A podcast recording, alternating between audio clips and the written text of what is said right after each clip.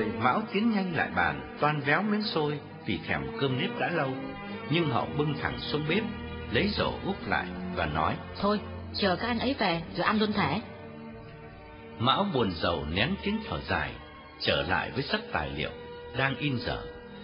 Đó là một tờ truyền đơn của Việt Nam Thanh niên Cách mạng Đồng chí hội, kêu gọi công nhân bến cảng Đình Công để hỗ trợ công nhân đồn điền cao su trong Nam đang đấu tranh chống lại bọn cai thợ tàn ác.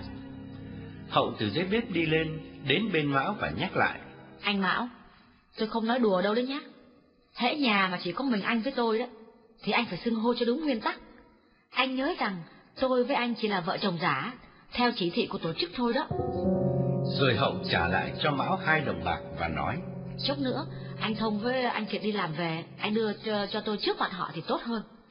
Mão vừa buồn vừa bực, biết Hậu không có cảm tình với mình. Mão thấy ấm ức và thoáng có ý định bỏ cuộc. Nhưng rồi những ngày kế tiếp, lùi thủi vào ra chỉ có hai người, nhất là những đêm khuya trằn trọc. Hình ảnh dạo dực của Hậu lại bừng sống trong lòng Mão, thúc đẩy Mão kiên trì theo đuổi. Mão nghĩ, làm cách mạng phải kiên trì mới thành công, thì cán gái cũng phải kiên trì mới có thể thắng lợi. Một hôm Hậu đang nhóm lửa trong bếp, cô ngồi xổm khom lưng xuống thổi cục than hồng. Mão từ phía sau tiến lại, bất thần ngồi xuống và ôm ngang bụng Hậu. Hậu quay lại, vớ đôi đũa cuột mạnh vào đầu, nhưng Mão né được, nhe răng cười hề hề. Bất đắc dĩ, Hậu phải dọa. Này, anh mà không bỏ cái thói hủ hóa này đó, thể nào tôi cũng báo cáo lên thành bộ để cho anh lên đến kỷ luật anh cho mà coi. Mão lùi thổi quay đi, lửa hờn lóe lên trong ánh mắt. Hậu biết, nhưng bất cẩn. Ngày thấy dài lê thê, Hậu chỉ mong đến chiều để đón Thông và Kiệt về ăn cơm chung cho vui. Hậu lúc này đã hết cả e thẹn, ít phải giữ gìn ý tứ. Sống chung với ba người đàn ông, cô rất thoải mái tự nhiên, nhất là với Thông và Kiệt, là hai người cư xử đúng mức trong tình đồng chí. Vì không ưa Mão, phản ứng tự nhiên của Hậu là thân với hai người kia hơn, để Mão đừng nuôi hy vọng. Hậu muốn nhắn gửi Mão cái thông điệp rằng, nếu coi Hậu là đồng chí, là em gái, thì sẽ được Hậu đối xử lại bằng tình cảm chân thật và đậm đà. Còn nếu cố tình tán tỉnh Hậu, tức là đẩy Hậu vào cái thế phải tự đề phòng.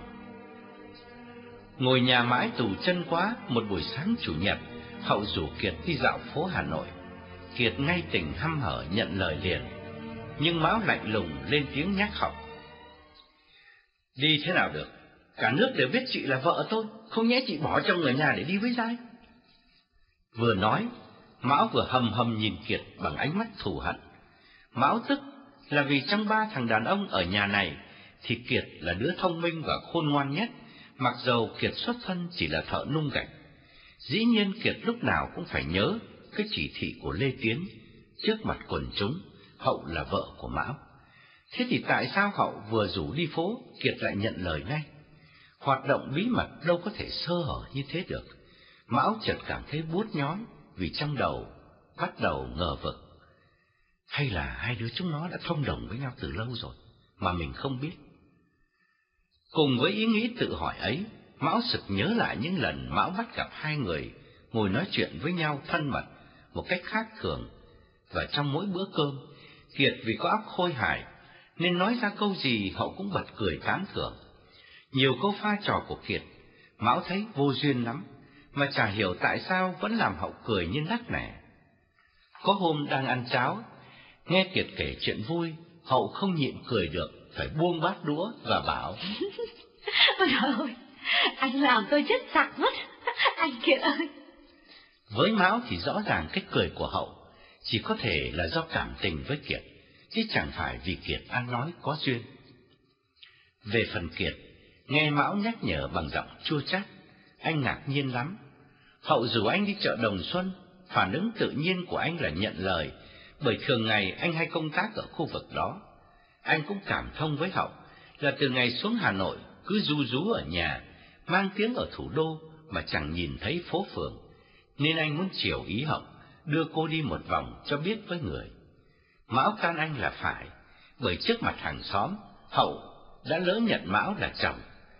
Nếu nay thấy Hậu đi với người khác, hàng xóm sẽ thắc mắc, và có thể gây rắc rối cho hoạt động của cơ sở, bởi thời ấy lễ giáo rất nghiêm ngặt. Kiệt chỉ không hình dung nổi tại sao Mão lại cản anh và Hậu bằng cái giọng chua chát như thế. Anh Toan lên tiếng thì Hậu cười cười nói. Ồ, ừ nhỉ, tôi quên. Quên rằng mình ván đã đóng thuyền. Thôi, đành nằm nhà vậy. Thông đang uống trà, ngẩng lên nhìn Hậu tội nghiệp, ngay tình bảo.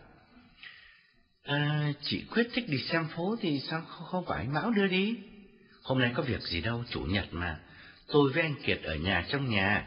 Anh Mão đưa chị Quyết đi là danh chính ngôn thuận, không ai nói vào đâu được. Trong ba người đàn ông thì Thông vốn hòa nhã và lịch sự hơn cả.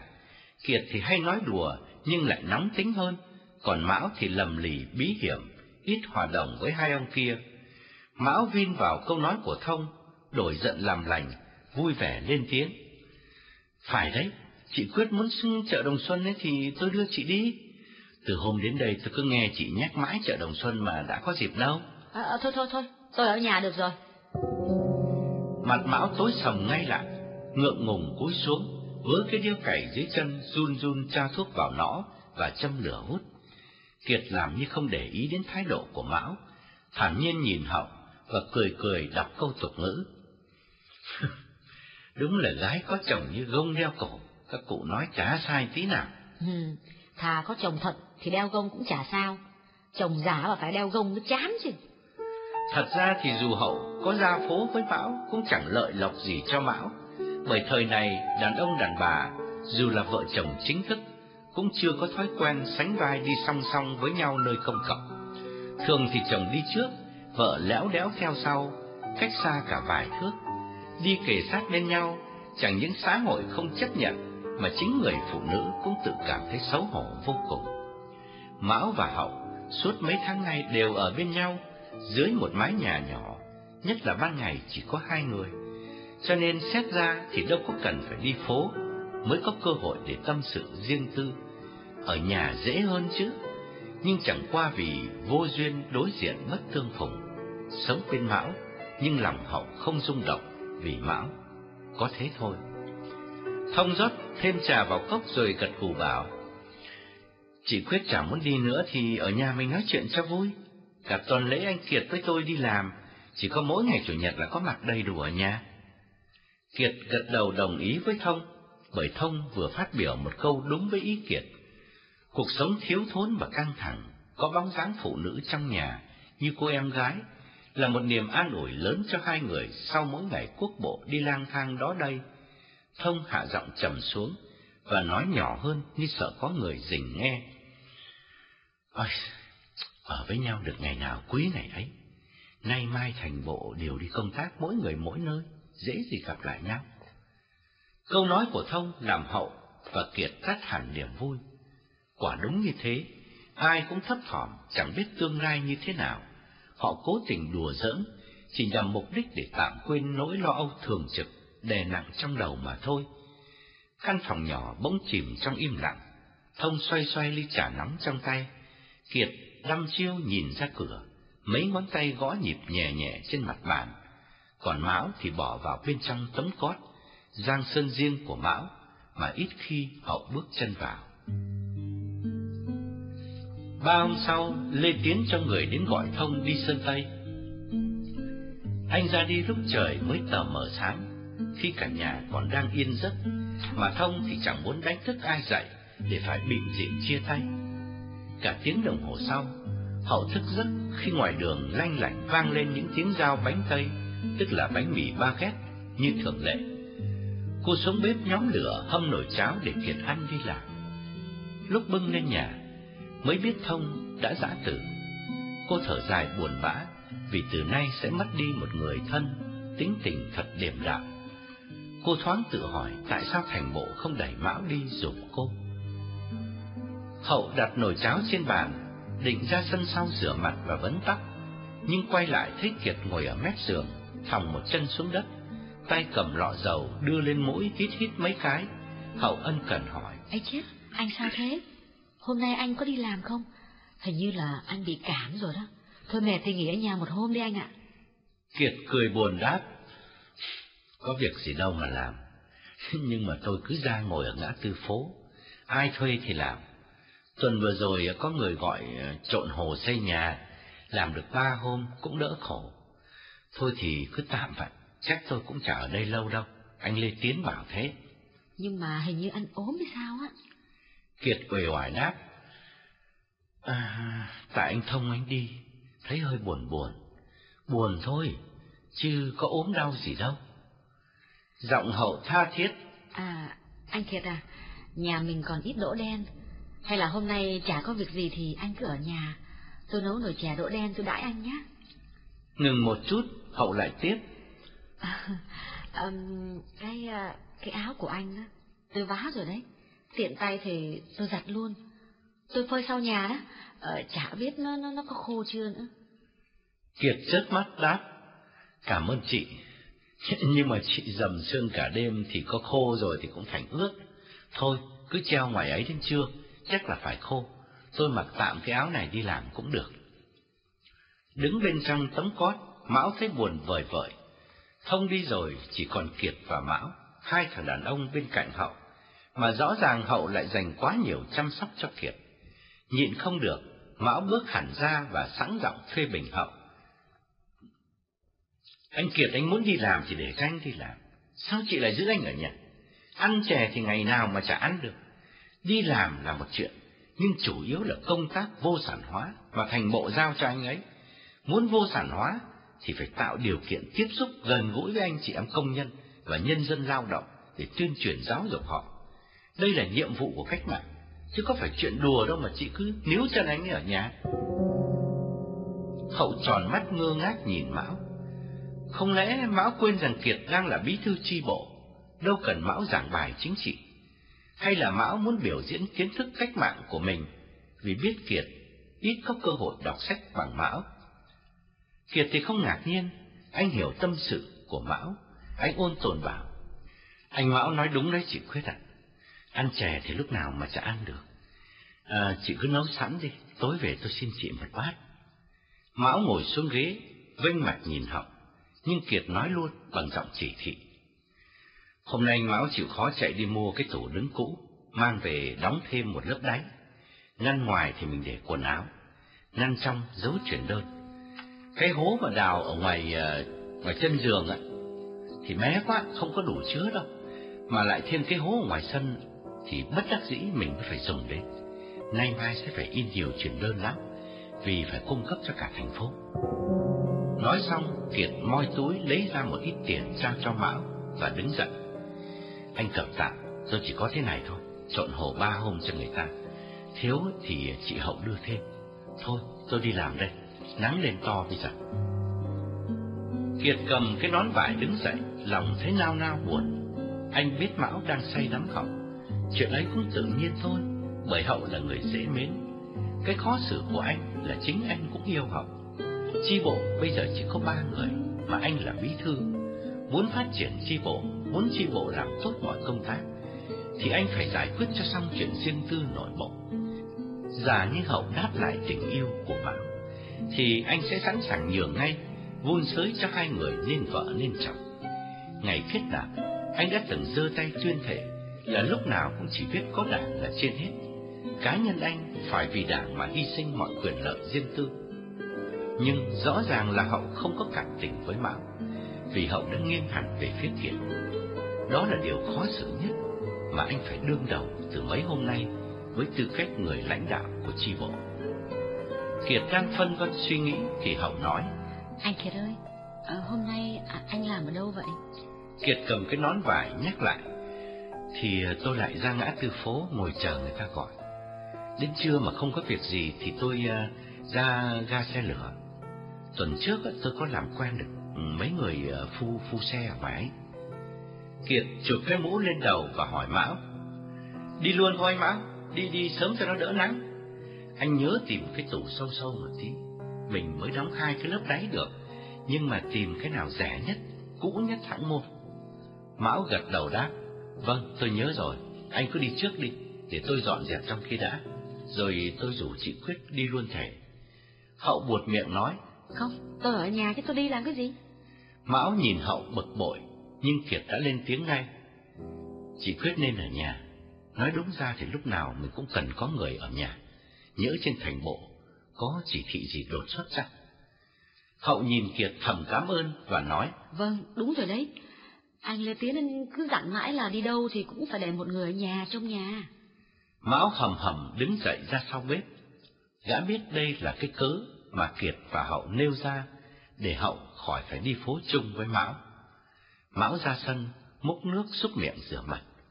Lúc gã lên nhà thì Kiệt đã đi ra khỏi con hẻm. Gần trưa, Hậu đi chợ về, ngạc nhiên thấy Kiệt đã có mặt ở nhà. Cô vui hẳn lên vì sự hiện diện của Kiệt vào giờ này là một điều hiếm hoi, hình như chưa xảy ra bao giờ. Sáng đi tối về, đó là cái thời khóa biểu thường nhật của Kiệt từ ngày Hậu đến đây. Hôm nay Kiệt phá lệ về bất ngờ làm Hậu thấy không khí trong nhà đổi khác, nhất là Mão đi mua tủ chưa về, ở nhà chỉ có hai người. Hậu buông cái làn mây chỉ có bó rau cải xuống chân, tròn mắt hỏi Kiệt. Ơ hay, anh không đi làm à? Kiệt ngồi trên giường, tựa lưng vào vách, gượng cười đáp.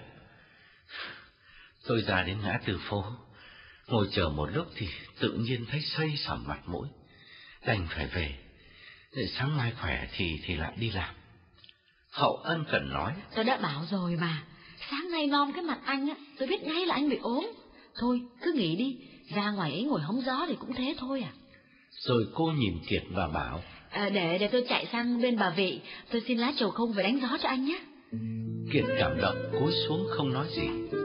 Bệnh của anh không nặng, đến độ cần phải đánh gió. Anh chỉ bị cảm xoàng, có lẽ vì mấy hôm trước dầm mưa cả nửa ngày. Nhưng thái độ chăm sóc của Hậu khiến anh thấy lòng mình chan hòa hạnh phúc. Nhiệt tình cách mạng thì lúc nào anh cũng có thừa, mà tình cảm riêng tư thì bao giờ cũng thiếu vắng. Cho nên mấy tháng nay gần gũi Hậu, Kiệt bỗng thấy lòng mình rung động nhẹ nhàng.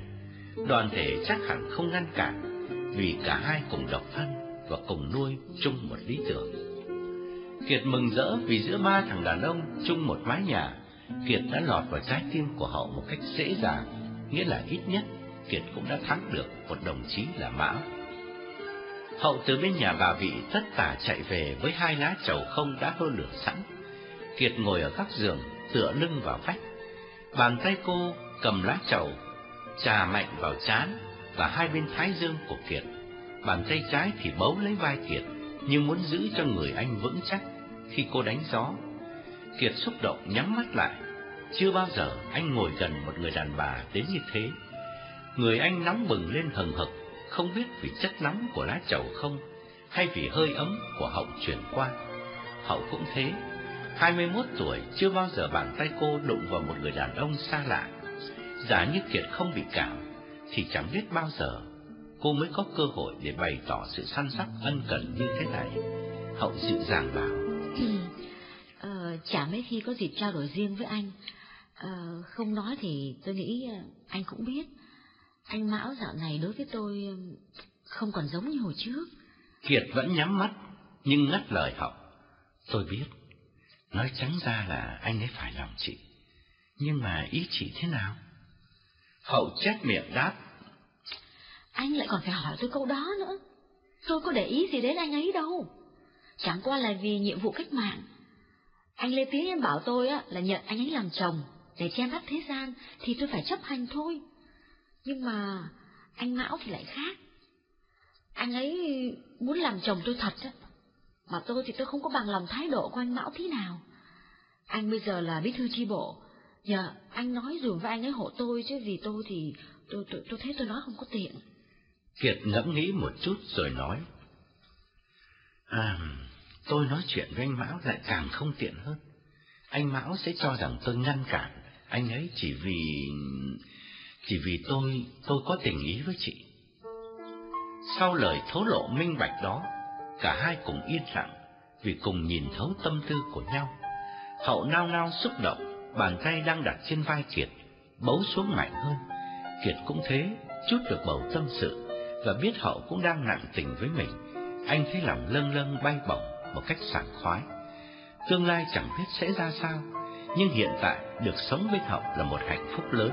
Anh đưa bàn tay lên, nắm lấy bàn tay của Hậu. Hậu để mặc cho trái tim rung động rộn rã. Hậu thích Kiệt nói đúng, cách duy nhất có thể giải quyết được tình trạng này là đề nghị thành bộ hoặc bố trí Mão đi công tác nơi khác, hoặc chính Hậu và Kiệt phải chia tay Mão. Kiệt khi đọc được ý nghĩ của Hậu, nhẹ nhàng khuyên. Chị ờ, chịu khó nhịn một thời gian nữa, chắc chả lâu đâu, nay mai rồi sẽ mỗi người mỗi nơi. Từ bên hàng xóm, bà vị vừa moi trong cái giỏ cói, đựng kim chỉ, một gói thuốc bột mua ở nhà thuốc Đông Sơn trị bệnh cảm sốt. Bà hân hoan cầm sang cho Hậu. Cửa nhà Hậu không bao giờ đóng kín vì muốn chứng tỏ bên trong không làm gì mờ ám. Bức mảnh bằng nan tre luôn luôn buông trùng xuống gần sát mặt đất. Bà vị vừa vén mảnh vừa gọi. Cô Mão ơi, có thuốc cảm cho chú đây nè.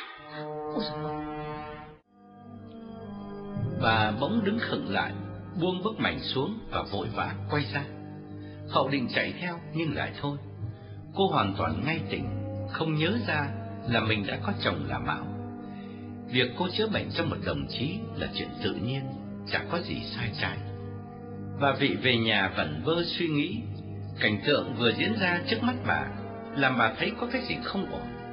Rõ ràng Hậu đã cho bà biết Hậu là vợ Mão, và chính bà cũng vì tưởng Mão bị cảm nên Hậu mới sang xin chầu không về để đánh gió cho chồng.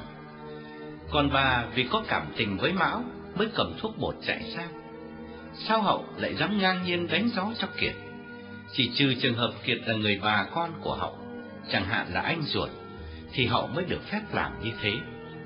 Nhưng Hậu đã nhiều lần xác nhận với bà là Thông và Kiệt chỉ là hai người ở trọ ăn cơm tháng, chứ có liên hệ họ hàng gì đâu.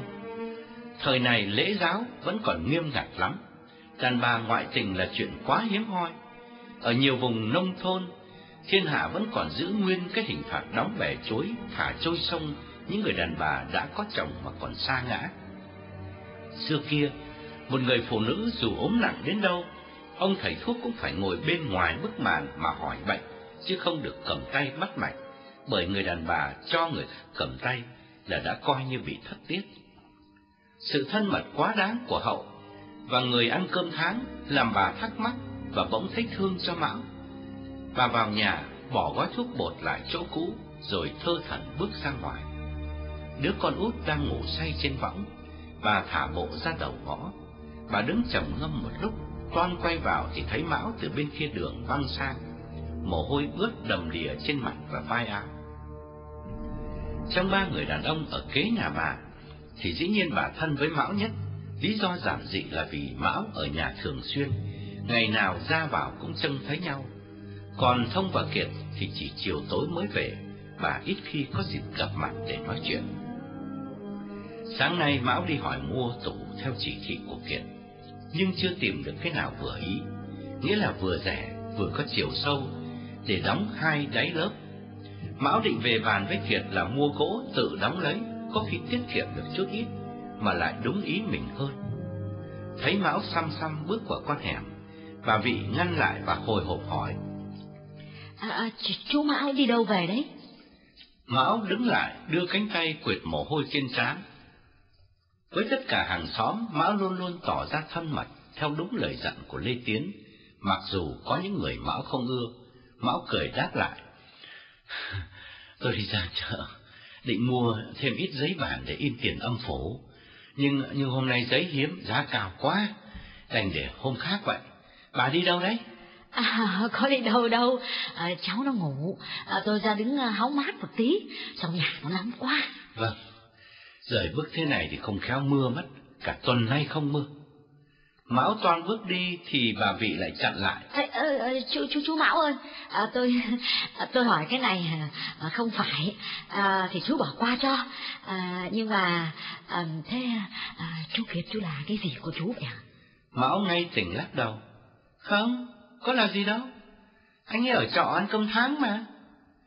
Mão không thể trả lời khác được vì đã nhiều lần xác nhận với mọi người như thế. Bà vị lại tiếp ấy thế mà tôi lại cứ tưởng um, tôi lại cứ tưởng uh, chú Kiệt là anh vợ chú chứ. Mão lắc đầu cười phân trần. Không, có họ hàng gì đâu. Chả là thế này, cái dạo trước ấy, ba đứa chúng tôi làm chung một chỗ.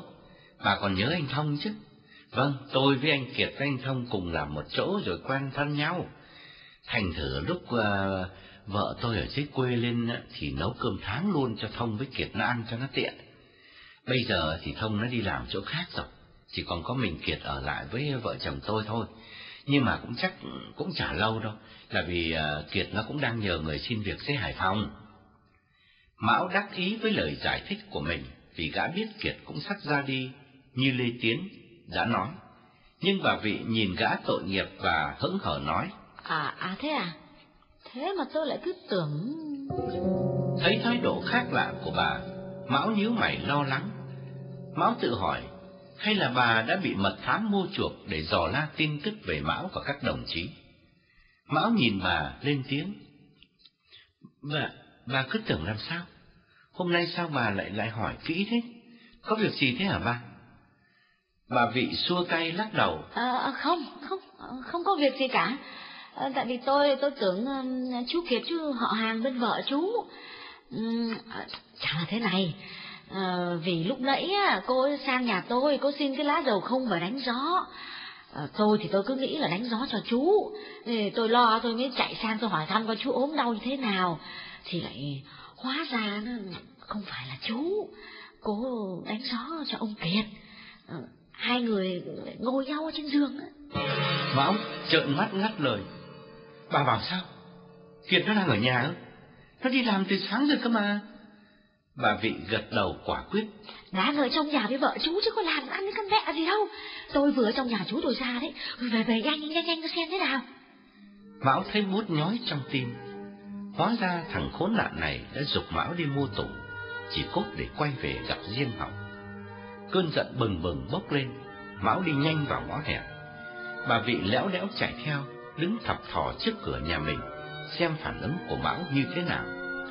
Bà không hề ghét Kiệt, cũng chả oán thù gì Hậu. Nhưng cử chỉ săn sắc của Hậu, nhất là sự gần gũi trung độ của Hậu, đối với một người đàn ông không phải là chồng. Bà thấy vượt ra ngoài phạm vi đạo đức, làm bà tội nghiệp cho Mão, nên bà mới phải nói cho Mão biết. Ở trong nhà, Hậu vẫn đang đánh gió cho Kiệt. Hai cánh lá trầu không đã nhèo nát, những mảnh vụn li ti rơi đầy trên vai áo Kiệt. Mão vén mảnh xông vào, thấy quả đúng như lời bà vị nói. Gã xông tới, nắm cánh tay Hậu lôi mạnh. Hậu giật mình suýt té xuống đất, quay lại ngơ ngác nhìn Mão. Kiệt cũng mở mắt, nhưng chưa kịp nói gì, thì Mão đẩy mạnh lưng Hậu, làm Hậu ngã chúi vào tường.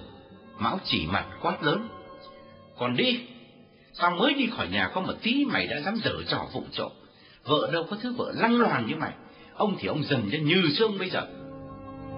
Trước thái độ bất ngờ của Mão, cả Kiệt và Hậu đều ú ớ không biết phản ứng thế nào, chỉ đưa mắt nhìn nhau. Vài giây sau, Hậu mới nghiến răng quất hận mắng lại. Ơ, cái anh này hay nhỉ, giáo vừa vừa thôi chứ. Mão nắm cánh tay Hậu lôi ra cửa xô mạnh vào tường và tiếp tục mắng lớn cốt ý cho mọi người lối xóm cùng nghe. Mày còn nỏ mồm phải không? Bận này ông tha, bận sau mà, ông còn bắt gặp thì xéo ngay. Bà vị từ nãy đến giờ vẫn đứng ở cửa, hồi hộp theo dõi. Bà hài lòng vì ít ra Mão cũng biết nghe lời mình, xỉ vả hậu. Bà tiến lại ôn tồn can. Thôi thôi tôi xin chú, cô ấy chót dại, từ, từ nay chả dám thế nữa đâu. Hậu quay lại trừng mắt nạt bà vị. Ơ, mà bảo chả dám là chả dám cái gì? Tôi làm gì mà bà bảo tôi chót dại? Chỉ nó láo nó léo không à? Hàng xóm từ từ bu lại. Con hẻm nhỏ, nhà cửa lại sát cách nhau. Cho nên bất cứ chuyện gì xảy ra ở một nhà, chỉ trong khoảnh khắc, cả xóm đều biết hết. Bà vị lờ hậu đi, quay sang đề nghị với Mão. Cẩn tắc vô ấy thấy, từ nay đừng có nấu cơm tháng cho người ta ăn nữa. Tháng kiếm được vài hào bạc mà có ngày mất vợ. Đuổi quát đi cho xong, rõ thật là nồi ong tay áo. Kiệt từ trong nhà bước ra, cố nhịn vào Mão. Anh Mão, có chuyện gì không nên không phải thì đóng cửa vào nhau sao lại kéo ra đường làm ầm ĩ lên thế này? Mão vênh mặt đáp, tao không nói chuyện với mày, tao dạy vợ tao, không khiến mày xen vào. Vài người đàn bà chưa hiểu chuyện, súp lại hỏi thăm bà vị. Thấy người ta bu đông, bà vị lớn tiếng giải thích. Thì tôi biết hết, tôi chứng kiến từ đầu đây này. Cô chú ấy à, cho người ta ở trọ ăn cơm tháng. Không ngờ lửa gần rơm, rồi cô phải làm người ở trọ. Mọi cặp mắt đều đổ dồn vào họ, rồi lại quay sang Kiệt. Kiệt ngượng quá, lại thấy mình thừa thãi, nên vội rút lui vào bên trong nhà. Hậu cũng tái mặt vì xấu hổ. Cô xông tới nắm cánh tay bà Vị, giật mạnh và quát lên. Này, bà chỉ ăn nói lăng nhăng không à? Tôi phải làm người ta bao giờ mà bà, bà dám bảo thế? Đèn nhà ai đấy dạng chứ? Sao bà cứ đổ dầu vào lửa là thế nào? Hàng xóm láng giềng tối lửa tắt đèn có nhau. Sao bà nỡ vu oan giá họa cho tôi là làm sao? Bà Vị bỗng đổi hẳn thái độ, đánh mất hết sự thân tình mấy tháng nay với Hậu. Bà nạt lại. Này này, cô dám bảo tôi vẽ chuyện vu oan cho cô à? Này, chính mắt tôi non thấy cô đánh gió cho ông Kiệt nhé. Hai người ngồi sát cạnh nhau thế này trên giường thế này, đó. Thiếu điều ông ấy úp cả mặt vào vào vào, vào vú cô Cô còn cãi nè. Tôi non thấy người cô ngồi với người ta, rồi tôi gọi chồng cô về bắt quả tang, cô còn chối nữa. Chú Mão chú hiền lành chứ gặp người khác à, ốm đòn rồi đó. Người kéo đến mỗi lúc một đông hơn, mỗi người bình phẩm một câu, ai cũng chĩa mũi rủi lên án hậu. Bao nhiêu uất ức trong lòng hậu, giờ này không còn nhắm vào Mão nữa, mà chuyển hướng sang phía bà vị. Con người lá mặt lá trái, đổi thay như trong chóng. Thật uổng công mấy tháng nay hậu đã gánh nước, bế con, và làm biết bao nhiêu công việc lặt vặt giúp bà. Hậu không thể hiểu được tại sao bà có thể trở mặt dễ dàng như vậy.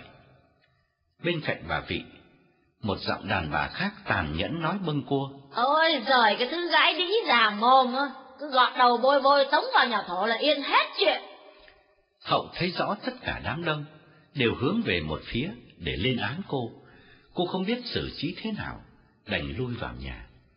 Mão đứng chống lạnh, chửi đồng thêm vài câu nữa, rồi cũng vén mảnh chui vô. Sau lưng còn nghe văng vẳng giọng nói đàn ông. Trùng quỳ cũng tại cái anh chồng lù đù quá, gặp phải tay tôi, tôi gang họng con vợ ra chứ, chứ để như thế mà chịu nhục cái sao? Đám đông hiếu kỳ còn đứng lại thêm một lúc khá lâu, nhìn đăm đăm vào nhà hậu. Có đứa trẻ bạo dạn, vạch cả bức mảnh che ra xem, khiến Kiệt bực mình, phải khép hành cánh cửa lại. Hàng xóm chờ mãi không thấy hậu, hoặc Mão quay ra, họ mới từ từ giải tán. Ai cũng thất vọng vì Mão không thẳng tay chừng trị hậu, như họ vẫn thường chứng kiến mỗi khi ông chồng nghi ngờ bà vợ có tình ý với người khác. Cứ đánh đã rồi tính sau. Vợ có bị oan thì cũng coi như một lời cảnh cáo trước. Trong nhà hậu ngồi khóc tấm tức ở mép giường. Mão ngồi ở bàn ăn, châm lửa hút thuốc lào. Kiệt thì nhìn qua khe cửa, thấy không còn ai lảng vàng trước nhà, mới quay vào hầm hầm bảo Mão. Tự dưng anh lại dở chứng ra như thế là thế nào? Mão ngửa mặt, nhà khói rồi cười tự mãn. Ô hay, anh Lê Tiến anh ấy bảo tôi là thỉnh thoảng vợ chồng cũng phải ấy, giả vờ đánh ghen làm ồn ào lên một tí chứ. Không thì người ta nghi. Tôi là tôi chấp hành chỉ thị của anh Lê Tiến, chứ tôi có dở chứng gì đâu. Chính vì thế thì tôi mới phải lôi chị Quyết ra ngoài hè mà chửi, để hàng xóm người ta non thấy. Kiệt chẳng biết nói sao, bởi anh biết rõ Mão cố tình mượn gió bẻ măng, lợi dụng màn đánh ghen giả để chửi hậu cho hả giận vì Mão biết hậu không yêu Mão. Như vậy có nghĩa là đây là một màn đánh ghen thật, chứ không phải là giả. Ghen cũng thật, mà chửi cũng thật. Kiệt nhìn thấu tâm địa nhỏ nhen của Mão, nhưng chẳng biết phản ứng thế nào, chỉ nhăn mặt trách. Anh không muốn giả vờ đánh ghen, thì anh cũng phải cho chị Quyết với tôi biết trước chứ. Tự dưng tự lành anh nhảy trồm lên như thế, thì chị Quyết biết đằng nào mà tham gia. Mão bưng cốc nước trà nốc cạn, rồi nhìn Kiệt, phân trần thêm. Anh thấy không? Gọi là đánh ghen nhưng mà tôi có đánh đập gì đâu, chỉ mới chửi có vài câu thôi. Hậu đứng phát dậy, tiến lại gần Mão và uất ức bảo. Anh nói ngớ ngẩn như thế mà cũng mở mồm nói được. Đánh ghen có nghĩa là tôi đánh ghen này, vì anh là chồng tôi mà anh mèo chuột hay là anh có vợ lẽ. Xưa nay chỉ có vợ đánh ghen chồng thôi chứ mà có bao giờ ngược đời mà chồng ghen vợ đâu. Anh cố ý anh bôi do chát chấu vào mặt tôi chứ có phải là anh chấp hành chỉ thị của anh Lê Tiến đâu. Đừng có dở cái trò vải thương mà che mắt thánh, tôi biết thừa rồi. Kiệt xót xa nhìn hậu thông cảm, trong khi Mão vênh mặt đáp.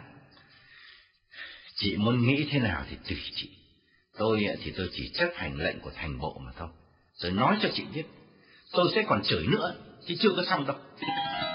Họ muốn gào lên, để vạch rõ cái ý đồ đen tối của Mão.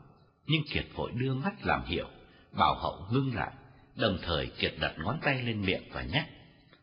Nói bé chứ, nhỡ người ta nghe thấy. Dù sao đi nữa, Kiệt cũng có mặc cảm tội lỗi trong lòng. Giả như anh không yêu hậu, thì phen này với tư cách bí thư tri bộ, Kiệt sẽ thẳng thắn phê bình Mão một cách mạnh mẽ. Nhưng vì vướng mắc tình cảm riêng tư, anh thấy khó có thể mở mồm chửi Mão, bởi Mão sẽ cho rằng anh lấy quyền chỉ đạo để cướp người yêu của Mão. Rồi nay mai, nếu được đoàn thể vun sới, anh và Hậu lấy nhau, anh sẽ rất ngượng ngùng khi nhìn mặt Mão. Kiệt nhán tiếng thở dài, bước lại bàn, kéo ghế ngồi đối diện Mão và chậm rãi phân tích. Sai một ly đi một dặm, chỉ quyết nói đúng. Người đàn bà đánh ghen chồng là cái điều hợp lý, vì chồng mới thường hay lăng nhăng, chứ mấy khi vợ đã lăng nhăng. Đàn bà có chồng đèo bồng, phải đánh ghen thì hàng xóm láng giềng người ta mới động lòng thương hại. Còn bây giờ, chỉ quyết mang tiếng là lẳng lơ thì chẳng những người ta không thương mà người ta còn khinh chê nữa. Mình làm công tác bí mật mà hàng xóm yêu thương thì hàng xóm mới che chở mình. Chứ một khi hàng xóm ghét bỏ mình thì mình sống ở đây làm sao được nữa. Cụ thể là chị Quyết. Từ nay mặt mũi nào mà gặp bà vị bên cạnh, thật là phụng tính quá.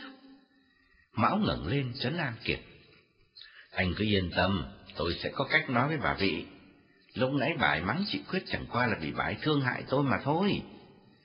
Hậu nhịn không được, chạy lại gần hai người và nói. Vẫn biết thế, nhưng còn tôi với anh Kiệt thì, thì sao bây giờ? Từ nay hàng xóm mỗi lần mà thấy tôi với anh Kiệt, họ nghĩ như thế nào? Mão đứng dậy nói ngang. Thì từ nay chị với anh Kiệt cần cảnh giác hơn, đừng có để ai non thấy hai người nói chuyện thân mật với nhau nữa. Lâu ngày thì, thì người ta chả thấy gì thì người ta sẽ quên đi. Dứt lời, Mão khệnh khạng bước ra ngoài, biết chắc Hậu và Kiệt đang căm hận trông theo. Mão đứng nhìn hai bên con hẻm, vài người tò mò thấy Mão vội tế nhị thụt vào trong nhà để tránh cho Mão khỏi ngượng ngùng. Họ tưởng Mão xấu hổ vì vừa bị mọc sừng, nhưng họ lầm, Mão có xấu hổ đâu. Chính Mão đã bày ra cái trò này thì còn ngượng gì nữa. Người xấu hổ từ nay chỉ là học mà thôi. Mão thả bộ ra đầu ngõ, leo con dốc rắn lên đường chính.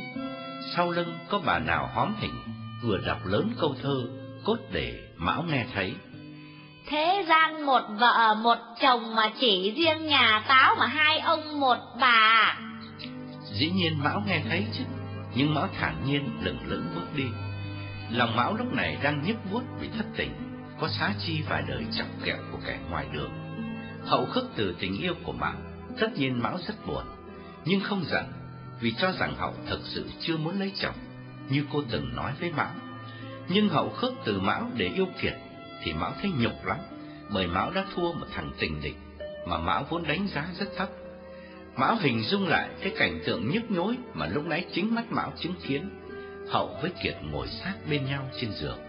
Mão thấy quặn thắt như trái tim vừa dướng máu. Kiệt giả vờ ốm để trốn việc, quay về nhà với Hậu. Còn Hậu thì giả vờ đánh gió để được ôm lấy Kiệt. Lời bà vị lúc nãy vẫn còn văng vẳng bên tai Mão. Cô còn chối nè. Chính mắt tôi non thấy cô đánh gió cho ông Kiệt nhé. Thiếu điều à? à ông ấy úp cái mặt vào, vào vú cô ấy. Chao ôi, cuộc đời sao lại đắng cay đến thế? Chúng nó nhởn nhơ ngay trước mắt Mão như thách thức. Giờ phút này, chính lúc này khi Mão đang thất thểu ngoài lề đường để nghiền ngẫm về nỗi bi thương của mình, thì biết đâu hai đứa chúng nó chẳng đang âu yếm nhau một cách ngang nhiên tại nhà. Mão trước mắt mấy cái, dường như có đôi dòng lệ sắp ứa ra. Hơn lúc nào hết, Mão mong gặp Lê Tiến càng sớm càng tốt. Mão sẽ xin thành bộ bố trí công tác cho Mão đi nơi khác, để khỏi phải nhìn thấy những cái cảnh trái tai gai mắt của kẻ thù diễn ra ngay trong cùng một mái nhà. Huống chi, Mão không thể chấp nhận một thằng mê gái như Kiệt mà nắm chức bí thư lãnh đạo chi bộ. Mão sẽ ra đi, đi đâu cũng được, miễn từ nay không trông thấy mặt Hậu và Kiệt nữa. Mão căm thù thực dân Pháp, nhưng xét ra mối thù ấy chỉ âm ỉ, chứ chưa bao giờ bùng lên mãnh liệt như Mão đang căm thù Kiệt và Hậu. Mão đâm ra hối hận vì lúc nãy trong cơn ghen đã không tát cho Hậu mấy cái cho sưng vêu cái mặt dày của con đàn bà khốn nạn đấy lên. Mão có đánh Hậu thật đau thì cũng chả sao, bởi đánh ghen là chỉ thị của thành bộ. Bây giờ nghĩ lại thì Mão thấy mình vẫn còn yếu đuối, vẫn hữu khuynh, vướng mắc tình cảm tiểu tư sản, nên chưa dứt khoát được. Mão đã được học bao nhiêu tài liệu dạy rằng đối với kẻ thù nhất định không bao giờ nương tay. Như thế có nghĩa là Mão vẫn còn yêu, vẫn còn hy vọng. Người chung quanh cười Mão là thằng chồng đần độn cũng đúng, bởi bắt được vợ ngoại tình mà không dám chừng trị, chỉ chửi đồng vài câu phu vơ. Đi lang thang theo lề đường một lúc, Mão chán nản quay trở lại. Từ xa, Mão đã thấy bà Vị đứng ở đầu con hẻm.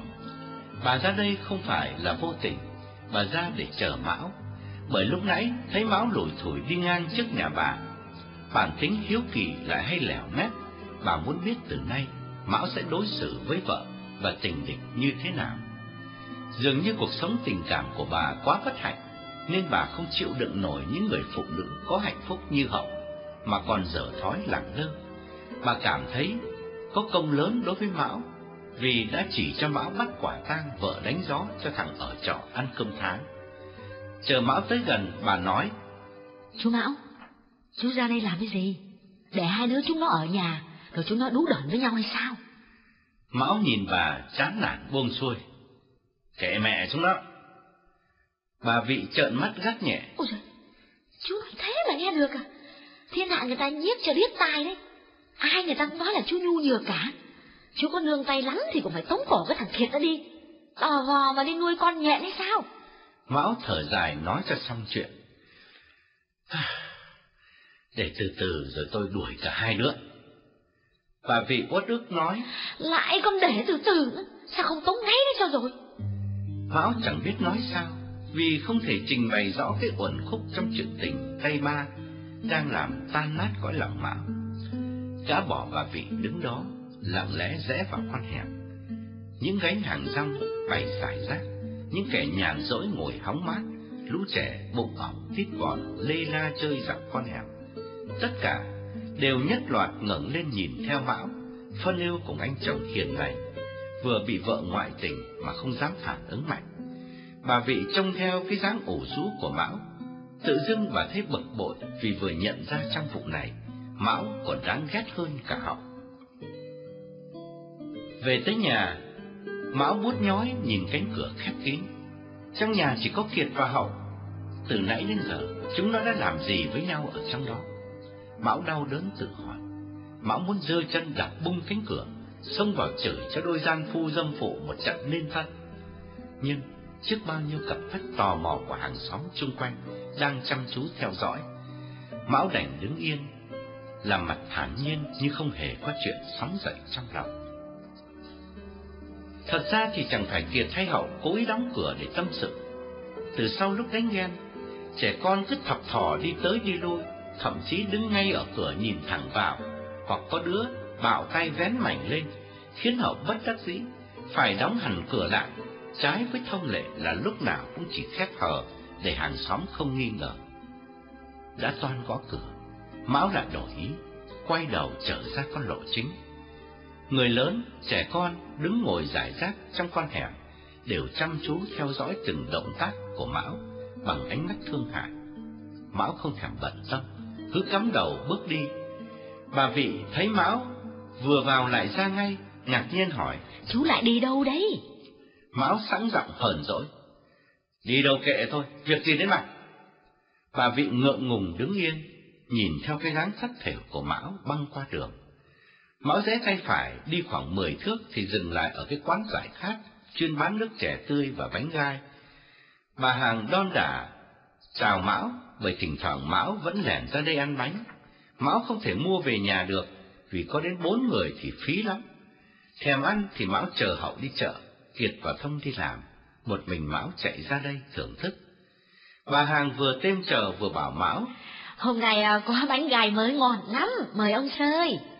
Mão không trả lời, chỉ khẽ nhếch mép gật đầu đáp lễ, rồi ngồi xuống cái ghế gỗ thật thấp, sát cây cột che chống mái lá. Bà hàng rót nước vào bát cho Mão. Mão hớp một ngụm, rồi lơ đãng nhìn ra con đường hẹp, đầy khách bộ hành qua lại. Lâu lâu mới có một chiếc xe đạp thô sơ, cao lênh khênh, chạy ngang, bấm chuông inh ỏi. Theo thói quen, bà Hằng trao cái điếu cày cho Mão. Mão vừa vê thuốc nhét vào nó, vừa suy nghĩ về hoàn cảnh éo le hiện tại của mình. Mão không ngờ có lúc mình lại yếu đuối như hôm nay. Từ khi tuyên thệ gia nhập đảng, cha mẹ anh em Mão còn bỏ được một cách dễ dàng. Mà tại sao bây giờ lại lụy tình vì một cô gái quê là Hậu? Quả thực, Hậu đã xuất hiện như luồng gió mát, thổi vào tâm hồn khô cằn của Mão. Những gần gũi, những chung đục, càng ngày càng làm Mão say đắm hơn, dù Mão cũng linh cảm được là Hậu không có thiện cảm với mình. Hậu không có thiện cảm với Mão cũng không sao, Mão có thể chấp nhận được sự từ khước đó, bởi buồn một thời gian rồi sẽ quên. Nhưng cái đau của Mão là Kiệt. Hậu từ chối chỉ vì Kiệt. Thằng khốn nạn này đã chiến thắng Mão một cách dễ dàng, làm Mão thấy nhục nhã lắm. Mão không muốn nhìn mặt chúng nó. Mão muốn tách khỏi chi bộ này và hy vọng không bao giờ còn gặp lại hai khuôn mặt trơ chẽn ấy trên bước đường cách mạng tương lai. Thấy Mão trầm tư, bà hàng nước ân cần nói: "Ông xơi bánh gai nhé, tôi đãi."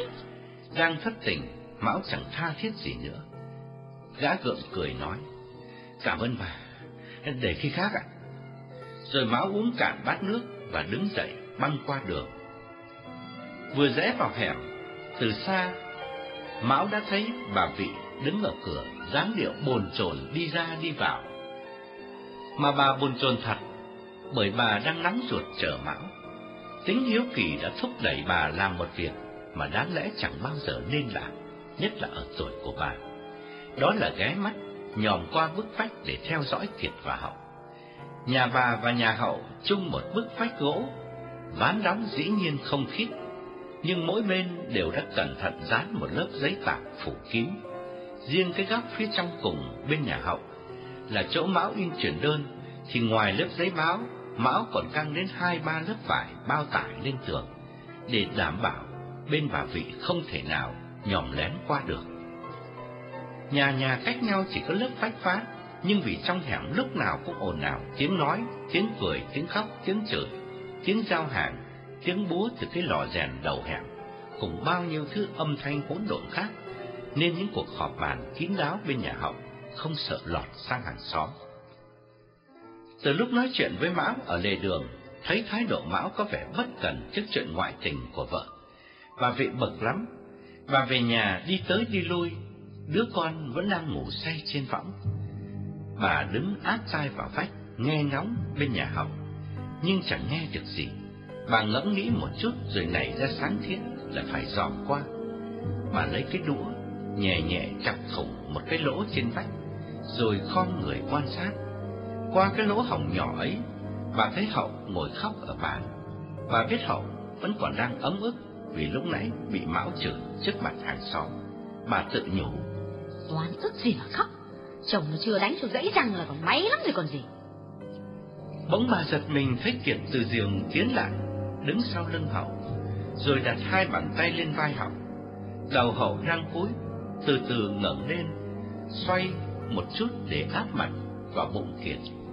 Bà vị nín thở để khỏi buột miệng thét lên. Đối với một người đàn bà đã có chồng như Hậu, ngoại tình cỡ này là đủ để bị trừng trị đích đáng rồi. Bà rón rén bước nhanh ra ngoài, giáo giác nhìn ra đường. Hơn bao giờ hết, bà nóng ruột chỉ mong Mão trở về để bắt quả tang một lần nữa. Mà lần này thì cảnh ái ân của Kiệt và Hậu diễn ra mặn nồng hơn trước rất nhiều. Chờ một lúc không thấy Mão, bà vị lại quay vào và nhìn tiếp, cảnh cũ vẫn còn tiếp diễn. Bà lại nôn nao chạy ra. Mấy lần như vậy thì may quá, Mão từ quán nước trở về. Bà vị đứng sẵn ở cửa nhìn Mão, đặt ngón tay lên miệng làm hiệu, và Mão im lặng. Rồi bà vẫy tay dục Mão vào gấp trong nhà. Mão chưa hiểu gì, ngơ ngác đi theo. Bà dí đầu Mão vào cái lỗ nhỏ bà vừa khoét. Bên kia, Kiệt nằm trên võng. Chiếc võng căng ngang hai thân cột, thòng xuống chỉ cách mặt đất khoảng một gang tay. Hậu ngồi dưới đất, trên cái ghế đầu lùn sát bên cạnh Kiệt. Hai bàn tay Hậu nắm hai bàn tay Kiệt đặt trên bụng Kiệt. Chẳng hiểu Kiệt nói gì, mà Mão thấy Hậu cứ gật đầu liên tục. Rồi Hậu cúi xuống, nghiêng đầu, áp mặt trên bụng Kiệt. Cảnh tượng lãng mạn quá, làm Mão choáng váng muốn quỳ xuống. Lúc nãy khi bắt gặp Hậu đang đánh gió cho Kiệt, Mão đã đau đớn lắm rồi. Nhưng Mão vẫn còn gắng gượng tự an ủi, là biết đâu, Hậu chỉ vì tình đồng chí mà săn sóc Kiệt khi ốm đau, như cô y tá băng bó vết thương cho đồng đội. Bây giờ nhìn Hậu gục mặt vào người Kiệt, thì Mão chẳng còn chút gì để ngờ vực nữa. Sự thật đã rõ trắng đen, hai đứa chúng nó đã phải lòng nhau từ bao giờ mà Mão không biết. Ngày ngày Kiệt đi vắng, chỉ có Mão túc trực bên cạnh Hậu. Thế mà Hậu nỡ lạnh lùng với Mão để mê thằng kia. Mão lảo đảo bước ra ngoài. Bà vị léo đéo theo sau, hồi hộp chờ cơn lôi đỉnh của Mão. Bà ghé tai, nghiến răng bảo. Chú cứ về, cho chúng nó một trận, chúng cổ cái thằng kia đi. Nhưng lạ quá, Mão không xông vào chừng trị vợ và tình địch. Mặt tái nhợt, bước chân siêu vẹo, Mão quay ngược ra lề đường chính, và rồi cứ thế lững thững bỏ đi. và vị thất vọng, chố mắt đứng trông theo, cho đến khi bóng Mão khuất hẳn ở ngã ba đường. Bà mới quay vào và lại tiếp tục nhìn qua lỗ hổng. Trời đã về chiều, nhưng sức nóng vẫn còn hừng hực. Mão tiếp tục lê những bước nặng nề trên hè phố, dù chẳng biết đi đâu. Quay về căn nhà u buồn ấy thì Mão không thể chịu nổi. Mà Mão cũng chẳng cần quay về, bởi hành trang của Mão trong ấy chả có gì đáng giá, ngoài hai bộ quần áo vá. Túi Mão đang có tới hai đồng, đủ cầm hơi trong lúc chờ thời. Mồ hôi loáng thoáng trên khuôn mặt não nề, đẫm ướt vai áo, in thành một vệt dài từ cổ xuống sống lưng. Mão rẽ sang một con phố lớn, san sát những cửa hàng tấp nập người vào ra. Trên mặt đường trắng nhựa đen bóng, những chiếc xe song mã chở tay đầm đi nghênh ngang. Những chiếc xe kéo bánh cao su loại mới, trên đó có anh lính Pháp ngồi bên cạnh cô gái An Nam cạo răng trắng và vấn tóc trần. Giả như gặp lúc tâm hồn thanh thản, Mão có thể đứng ngắm con phố cả ngày chưa thấy chán. Nhưng hôm nay, người buồn cảnh có vui đâu bao giờ, Mão chẳng còn tìm được chút hứng thú nào ở ngoại cảnh nữa. Tiếng còi xe làm Mão giật mình ngẩng lên. Bỗng Mão nhìn thấy bên kia đường, hai người đội xếp đang đi tuần trước một tòa nhà uy nghiêm, có lính gác cổng, và phía bên trên có cắm lá cờ tam tài, xanh trắng đỏ, đang bay nhẹ trong gió. Nhìn một lúc thấy nhiều người đội xếp, tức cảnh sát sắc phục, đi ra đi vào. Mão đoán đó là sở cầm tức sở cảnh sát. Trong đầu Mão chợt nảy ra một ý nghĩ táo bạo. Mão nhìn quanh, rồi tạt vào một hiệu bách hóa, mua cây bút chỉ và mảnh giấy viết thư. Nửa tiếng đồng hồ sau, Mão băng qua bên kia đường, đứng nét vào gốc cây bàn, cách sở cầm khoảng gần một trăm thước. Một con bé đeo thúng bánh bông lan đi ngang trước mặt Mão và giao lớn. Bánh bông lan đây, bánh bông lan thơm ngon đây. Mão vẫy con bé lại, nó mừng rỡ ân cần mời. Cháu chào ông ạ, cháu còn có bốn cái, ông làm ơn mua giúp dùm cháu ạ. Mão gật đầu dặn, tao bằng lòng mua cho mày tất cả, nhưng tao nhờ mày một việc, không có khó khăn gì cả. Đứa bé tò mò hỏi lại, Việc gì thế hả ông? Mão moi trong túi ra mảnh giấy gấp làm tư, đưa cho con bé và nói, mày cầm cái mảnh giấy này này, chạy lại đưa trong đội xếp đứng gác ở đằng kia. Có thế thôi, mày làm được không? Được chứ ông, nhưng mà cái giấy- giấy này là cái giấy gì, gì vậy ông? Mày có biết chữ đâu mà hỏi, đây là lá đơn tao xin vào làm việc cho sở cẩm, hiểu chưa? Rồi con hiểu rồi, ông xin chân quét nhà phải không? Cháu có quen với lại à, cái ông Bộc ấy, quét nhà trong đấy mấy năm rồi á, thỉnh thoảng ông Bộc cũng mua bánh của cháu ấy. Ừ họ làm gì họ cho làm cái gì tao làm cái đấy. Nhưng mà bây giờ tao dặn đây này Bây giờ mày đưa hết bánh đây cho tao. Tao trả tiền mày đầy đủ. Tao cho thêm mày một xu nữa. Rồi mày cầm mảnh giấy này này Chạy lại đưa trong đội xếp. Nhớ đừng có đánh mất Phải đưa tận tay. Thế là một bên nhận bánh, một bên nhận tiền và tờ giấy. Con nhỏ hân hoan chạy lao đi, tức thì Mão cũng lấm lét lùi nhanh vào con hẻm nhỏ và biến mất trong đám người lao động vừa tan sở. Mão hồi hộp lắm. Mảnh giấy trao cho đứa bé, Mão chỉ viết có mấy chữ. Căn nhà số 19, ngõ Lò Rèn, là nhà hội kín Cộng sản. Mão biết rõ ở thời điểm này, chỉ cần nghe hai chữ hội kín, dù là quốc dân đảng hay Cộng sản, mật thám Pháp cũng bùa lưới vây ngay. Có những kẻ tố cáo rất vu vơ, mà mật thám còn sục sạo đến nơi đến chốn. Huống hồ, Mão có ghi rõ địa chỉ hội kín. Guồng máy thực dân bước sang thế kỷ 20, chủ yếu là dùng lực lượng mật vụ làm giường cột để duy trì chế độ trên nước Việt Nam. Ở nhà, Kiệt và Hậu chằn chọc cả đêm không ngủ được vì chờ mãi không thấy Mão trở về. Hậu biết Mão bỏ đi vì giận Hậu, mặc dù việc giận ấy rất vô lý. Kiệt thì áy náy khôn nguôi, vì thấy mình quá nhỏ nhen, quá tầm thường, không cưỡng nổi sự rung động của trái tim, để làm mất đi niềm tin của một đồng chí. Cách xử sự ấy không thể chấp nhận được ở một người lãnh đạo chi bộ. Không dám hy sinh tình cảm thì đàn em làm sao nể phục. Kiệt đã đẩy Mão ra đường để đón nhận bao nhiêu nguy hiểm có thể gây tai hại cho đoàn thể. Kiệt cứ tiếp tục tự dằn vặt, lúc thì đi tới đi lui, lúc thì ngồi hút thuốc lào, lặng thinh không nói. Nửa đêm ngoài ngõ đã im lìm, không tiếng xe chạy, không tiếng người nói. Kiệt vẫn còn trong đèn ngồi chờ Mão. Hậu đã vào mùng được một lúc lại chui ra, cầm cái quạt nan đuổi mũi đến sau lưng Kiệt và bảo: "Thôi, tắt đèn đi ngủ đi, ngồi ngoài này mũi cắn chết. Ông ấy có về thì ông ấy gọi cửa anh à." Kiệt thở dài đứng dậy, vặn nhỏ ngọn đèn và lại giường buông màn xuống. Hậu tần ngần một chút rồi cũng trở về giường của mình.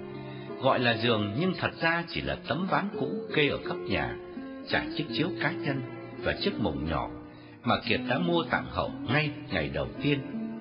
Chính cái mùng ân nghĩa ấy đã làm Hậu chú ý đến Kiệt và dành thiện cảm cho anh hơn cả Thông và Mão rất nhiều. Miếng ván, chiếc chiếu và cái mùng, cả ba thứ ấy đều mau chóng trở thành chỗ trú ngụ của hàng đàn dệt. Cho nên cứ lâu lâu Hậu lại phải mang cả ba thứ ấy ra sân, rồi đun nước cho thật sôi để xối đi xối lại nhiều lần. Hậu chợp mắt được một lúc khá lâu thì choàng tỉnh dậy, vì Kiệt nhẹ nhẹ vén mồng chui vào. Hậu nhích hẳn vô sát vách để nhường chỗ cho Kiệt. Hậu sung sướng hỏi nhỏ. Thế đằng ấy chưa ngủ được một tí nào phải không? Em thì ngủ được một giấc rồi. Kiệt nằm nghiêng, âu yếm quàng cánh tay qua người Hậu và gác một đùi lên chân Hậu. Hậu đê mê nhắm mắt lại, tận hưởng cái hạnh phúc đầu tiên của thời con gái. Kiệt thì tuy cũng dạo dực như Hậu, nhưng lại vẫn cứ bị ám ảnh bởi hình ảnh của Mão, giờ này chẳng biết nằm ở đâu giữa thành phố xa lạ. Hai người thì thầm nói chuyện, kể cho nhau nghe về gia cảnh, về mộng ước, những điều mà nửa năm nay tuy sống chung một mái nhà, nhưng không có dịp thổ lộ.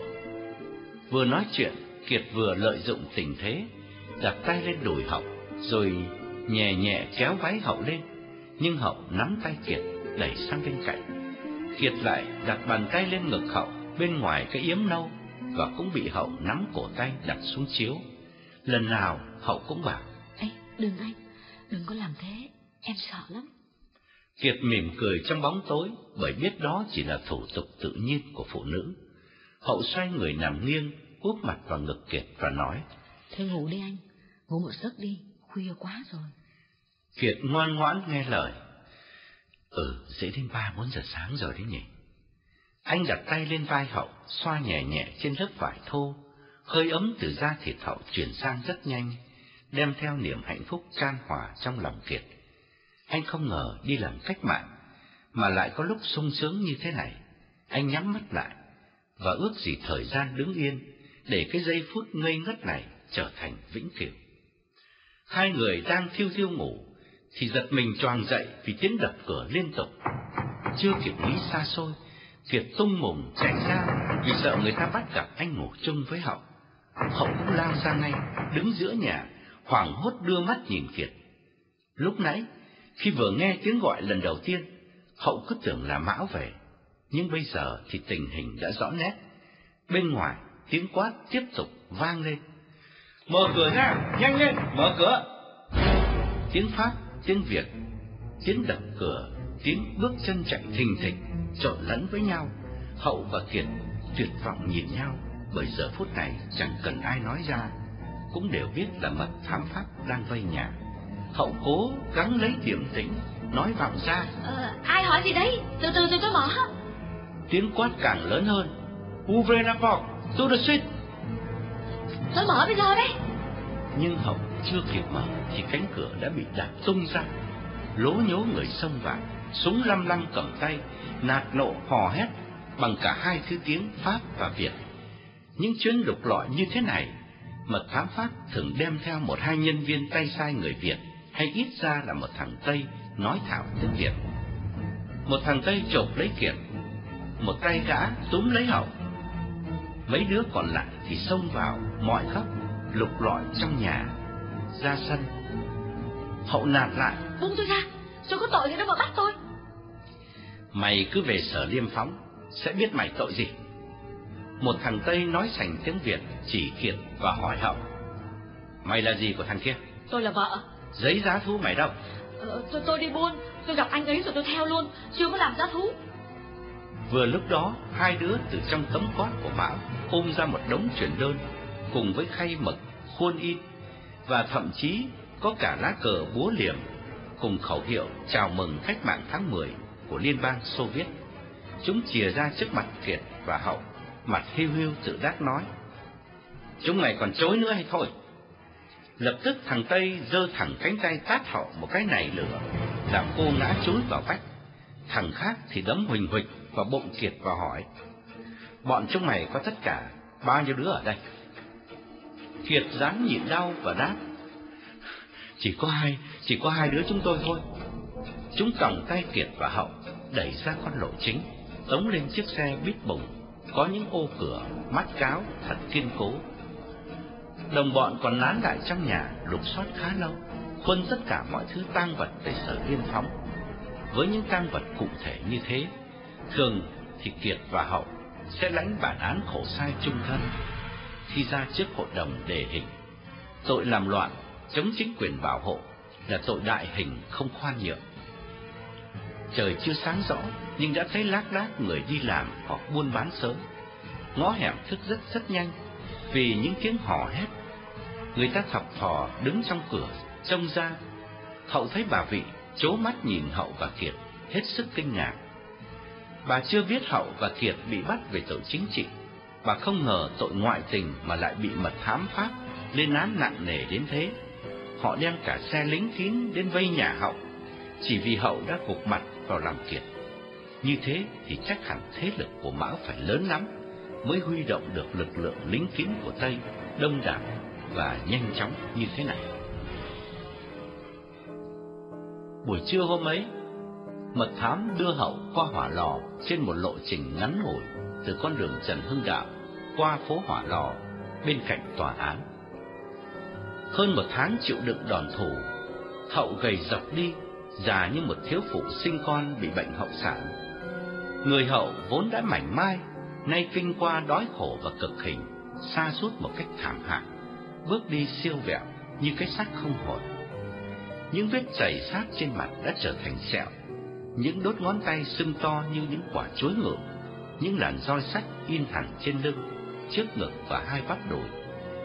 Những vết rồi nung lửa dí vào vú và mông, cả đời có lẽ sẽ là dấu tích để hậu oán thù thực dân Pháp và bọn tay sai phản quốc.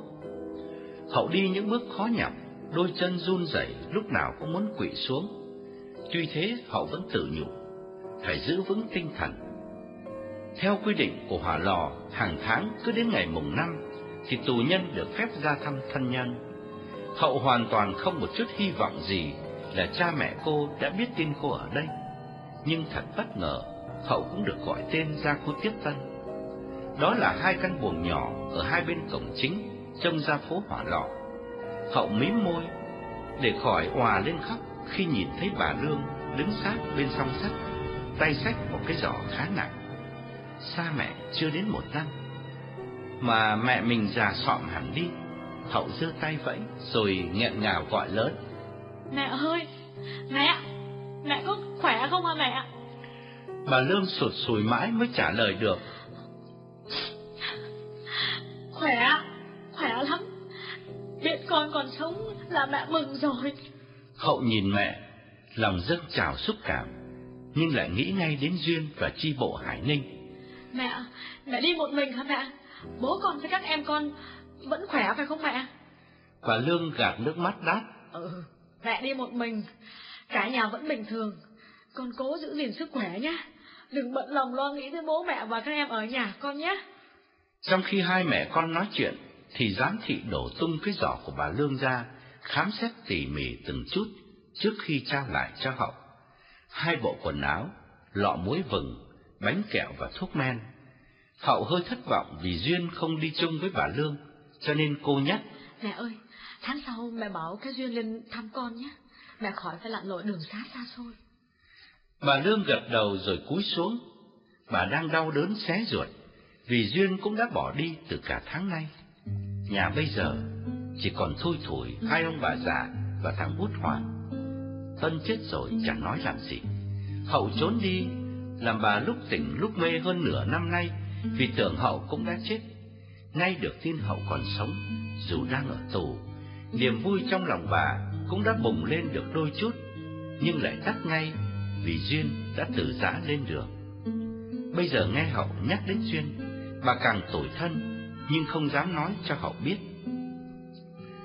Gia đình bà từ một năm nay đời sống kinh tế xuống dốc lắm, song song với sự xa sút về mặt tinh thần, khởi sự từ cái chết của Tân. Rồi Hậu bỏ đi, nhà bà mất đi một công lao động chủ lực. Lại thêm bà vì héo hắt tâm can, chả muốn làm lộn gì, cứ nay ốm, mai đau, nói năng lẩn thận. Hơn lúc nào hết, Duyên thấy rõ mình là cột trụ chống đỡ mái nhà này. Vì vậy, tuy hăng say nhiệm vụ đảng, mà Duyên không hề sơ sót mọi việc lớn nhỏ trong nhà. Duyên muốn kéo cái gia đình mình trở lại cuộc sống bình thường, hy vọng thời gian sẽ giúp mẹ Duyên quên dần sự mất mát bi thương. Nhưng rồi một hôm, cách nay chừng một tháng, Duyên đang thăm vườn ngô ngoài đồng, thì Quảng từ tỉnh xuống tỉnh. Từ ngày hậu đi, Duyên thay chị làm bí thư, cũng đã mấy lần lên gặp Quảng nhận công tác, hoặc có khi chính Quảng lặn lội xuống tìm Duyên. Hiệu thuốc Lào của Quảng là cơ quan giao liên của tỉnh bộ, có nhiệm vụ tiếp nhận các đảng viên phát ly, đưa xuống Hà Nội hoặc các thành phố lớn như Hải Phòng. Quảng cũng có đàn em lo việc thông tin liên lạc, nhưng khi cần ban bố một chỉ thị quan trọng, thì đích thân Quảng sẽ tự làm trách cho chắc chắn. Chẳng hạn như hôm nay, Quảng phải gặp riêng Duyên, bí thư chi bộ Hải Ninh, không thể nhắn qua người khác được. Quảng mặc bộ đồ quần áo cũ bằng vải thô, đi chân đất, đầu đội nón rách, gánh đôi quang gánh giả làm người đi bán củ nâu. Hai cái thúng của Quảng chỉ để mỗi bên lưng lửng một phần ba để gánh cho nhẹ, và để nếu chẳng may gặp mặt thám theo dõi, thì Quảng có thể quăng luôn mà tháo chạy thoát thân. Từ trên mặt đê theo triển dốc toai thoải xuống, quả bước trên con đường chính ngay giữa cánh đồng làng, dừng lại bên cạnh ruộng ngô của Duyên. Mồ hôi ướt đầm đìa, ông đặt quang gánh ngồi nghỉ chân trên một mô đất thấp, phanh cúc áo ngực và tay phải cầm nón quạt mồ hôi lê lịa. Từ tỉnh về Hải Ninh, ông dự chủ sẽ đến thẳng nhà Duyên, làm bộ mời mua củ nâu để ra ám hiệu, gặp riêng Duyên. Nhưng may quá vừa tới đây, thì thấy thấp thoáng bóng con gái đứng trong ruộng ngô. Ông biết chắc đó là Duyên, vì ông đã từng gặp Hậu ở đây một đôi lần trước khi Hậu thoát đi. Ông quăng cái nón xuống chân, vói tay lấy cái điếu cày ngắn. Ông mang theo, để trong thúng đựng củ nâu. Ông moi cái hộp thuốc lào loại hảo hạng, viên một bi nhét vào nó và bật riêng, nghiêng đầu rít. Nước trong điếu đã đổ gần hết trong thúng, nên ông thấy khói thuốc khô ran, nóng rát cả cuống họng. Ông ngửa mặt nhả khói, rồi ho lên mấy tiếng. Duyên từ trong ruộng ngô chui ra, ngơ ngác nhìn đăm đăm một lúc mới nhận ra quả. Cô đưa mắt nhìn quanh, yên lòng không thấy ai bên cạnh. Những nông dân lao động giải rác trên cánh đồng bao la, người gần nhất cũng phải cách cả mấy trăm thước, không tài nào nghe được tiếng nói của quả và Duyên. Dù vậy, Duyên vẫn ngồi thụp xuống, khuất trong lúa ngô sát lề đường cho kín đáo. Duyên mặc váy, cho nên cô phải lấy cái nón úp lên hai đầu gối cho đỡ ngượng trước mặt Quảng. Cô hăm hở hỏi. Anh xuống bao giờ thế? Chắc lại có công tác đột xuất. Quảng gật đầu. Vâng, tôi cũng vừa xuống đến nơi. May quá gặp chị ở đây, tôi khỏi phải vào làng. Cuối năm mà trời còn nóng quá nhỉ. Vừa nói, Quảng vừa đứng dậy, tiến lại gần Duyên hơn, để khỏi phải nói lớn. Ông vốn trọng nguyên tắc của đảng, nên dù Duyên chỉ đáng tuổi con ông, ông vẫn gọi bằng chị. Ông ngồi biệt xuống bãi cỏ, ngay trước mặt Duyên, và mở đầu bằng câu thăm hỏi thường lệ. Hải Ninh công tác vẫn tốt đấy chứ? Duyên hãnh diện đáp. Vâng, mọi mặt đều rất tốt, tinh thần chị em rất cao ạ. Duyên nói thế cũng theo thói quen thôi, chứ cả mấy tháng nay, Hải Ninh có công tác gì đâu. Chi bộ thì vẫn họp tối thiểu mỗi tháng một lần, để cùng nhau thảo luận những đề tài rất cũ. Nhưng công tác cụ thể thì chả có gì ngoài việc giải truyền đơn Ngày Quốc tế Lao động và cách mạng tháng 10 của Liên bang Xô Viết. Quảng cười hiền hòa. Vâng, tỉnh bộ lúc nào cũng đánh giá cao Hải Ninh. Dù biết đó chỉ là những lời sáo ngữ, Duyên vẫn thấy vui. Cô nói, Cảm ơn anh đã có lời động viên. Dưới này chị em chúng tôi lúc nào cũng cố gắng, học tập và thảo luận đều, đúng như chỉ thị của tỉnh bộ ạ. Im lặng một chút, Quảng đổi đề tài. À, hôm nay tôi xuống gặp chị để phổ biến một chỉ thị mới của tỉnh bộ, rất khẩn trương. Duyên mở to mắt, hồi hộp hỏi. Ờ, chỉ thị gì đấy anh? Quảng nói chậm từng chữ. Đoàn thể cần chị thoát ly ngay. Hả? Ngay bây giờ à? Quảng nghiêm nghị đáp. Sáng mai chị đi được không? Câu hỏi làm Duyên choáng váng. Cô phân vân nhìn xuống chân, bàn tay lơ đãng nhổ những bông cỏ may bám vào gấu váy. Chẳng phải Duyên ngại thoát ly, đã theo cách mạng, thì phải biết trước sẽ có ngày bỏ nhà lo việc nước như hậu. Nhưng mẹ Duyên lúc này yếu sức, mà Duyên thì lại nặng tình gia đình hơn hậu. Chẳng biết bà Lương mắc bệnh gì mà cứ dai dẳng nằm ho sù sụ, biếng ăn, khó ngủ, toàn thân xa sút thấy rõ. Ông Lương sắc bao nhiêu thuốc cũng không chữa được. Duyên thì đoán chắc mẹ mình chẳng có bệnh gì, ngoài sự dằn vặt nhớ thương Tân và Hậu. Bây giờ nếu Duyên lại ra đi, thì rồi mẹ cô sẽ ra sao? Đến héo mòn mà chết mất thôi. Cô ngẩng lên, dè dặt nói. Um, hỏi anh cái này, chi bộ Hải Ninh cử người nào thoát ly cũng được, hay là cứ nhất định là phải tôi? Quảng nhìn Duyên hơi thất vọng. Cái thái độ nhiệt tình của hậu trước đây mới đúng là người làm cách mạng. Còn riêng, đoàn thể cần đến mà lưỡng lự thì không xứng đáng là một đảng viên, chứ nói chi đến bí thư chi bộ. Duyên cũng nhận ra ngay ánh mắt không vui của Quảng. Lòng rằng co áy náy, cô vội phân trần. À, tại vì mẹ tôi đang ốm, à, ốm từ ngày chị Hậu tôi ra đi. Phần thì nhớ anh Tân, rồi phần thì thương chị Hậu. Giá như mà anh cho tôi um, thư thư thêm một thời gian nữa thì tiện cho tôi hơn. Một người cộng sản đúng nghĩa thì không được quyền nói như thế, bởi như thế vẫn còn là hữu khuynh, vẫn biểu lộ tình cảm tiểu tư sản, hèn yếu. Duyên cũng biết vậy, biết mình còn lấn cấn chuyện gia đình. Nhưng những ngày ở bên mẹ sau khi hậu giả vờ tự tử, Duyên mới hiểu được lòng mẹ thương con đến mức nào. Từ những cúng kiến lên đồng, rồi những huy động xóm làng đi tìm xác hậu, những đêm chăn trở đầy nước mắt và tiếng thở dài bất tận, khiến Duyên nhiều phen phải mùi lòng khóc reo và đã toan cho mẹ biết là hậu chưa chết. Duyên nhớ có đêm trăng mở, Duyên đã ngủ được một giấc dài lắm. Tình cờ thức dậy, thấy mẹ mình vẫn còn thơ thẩn ngoài hiên. Duyên vội chạy ra, đỡ mẹ vào nằm chung với mình.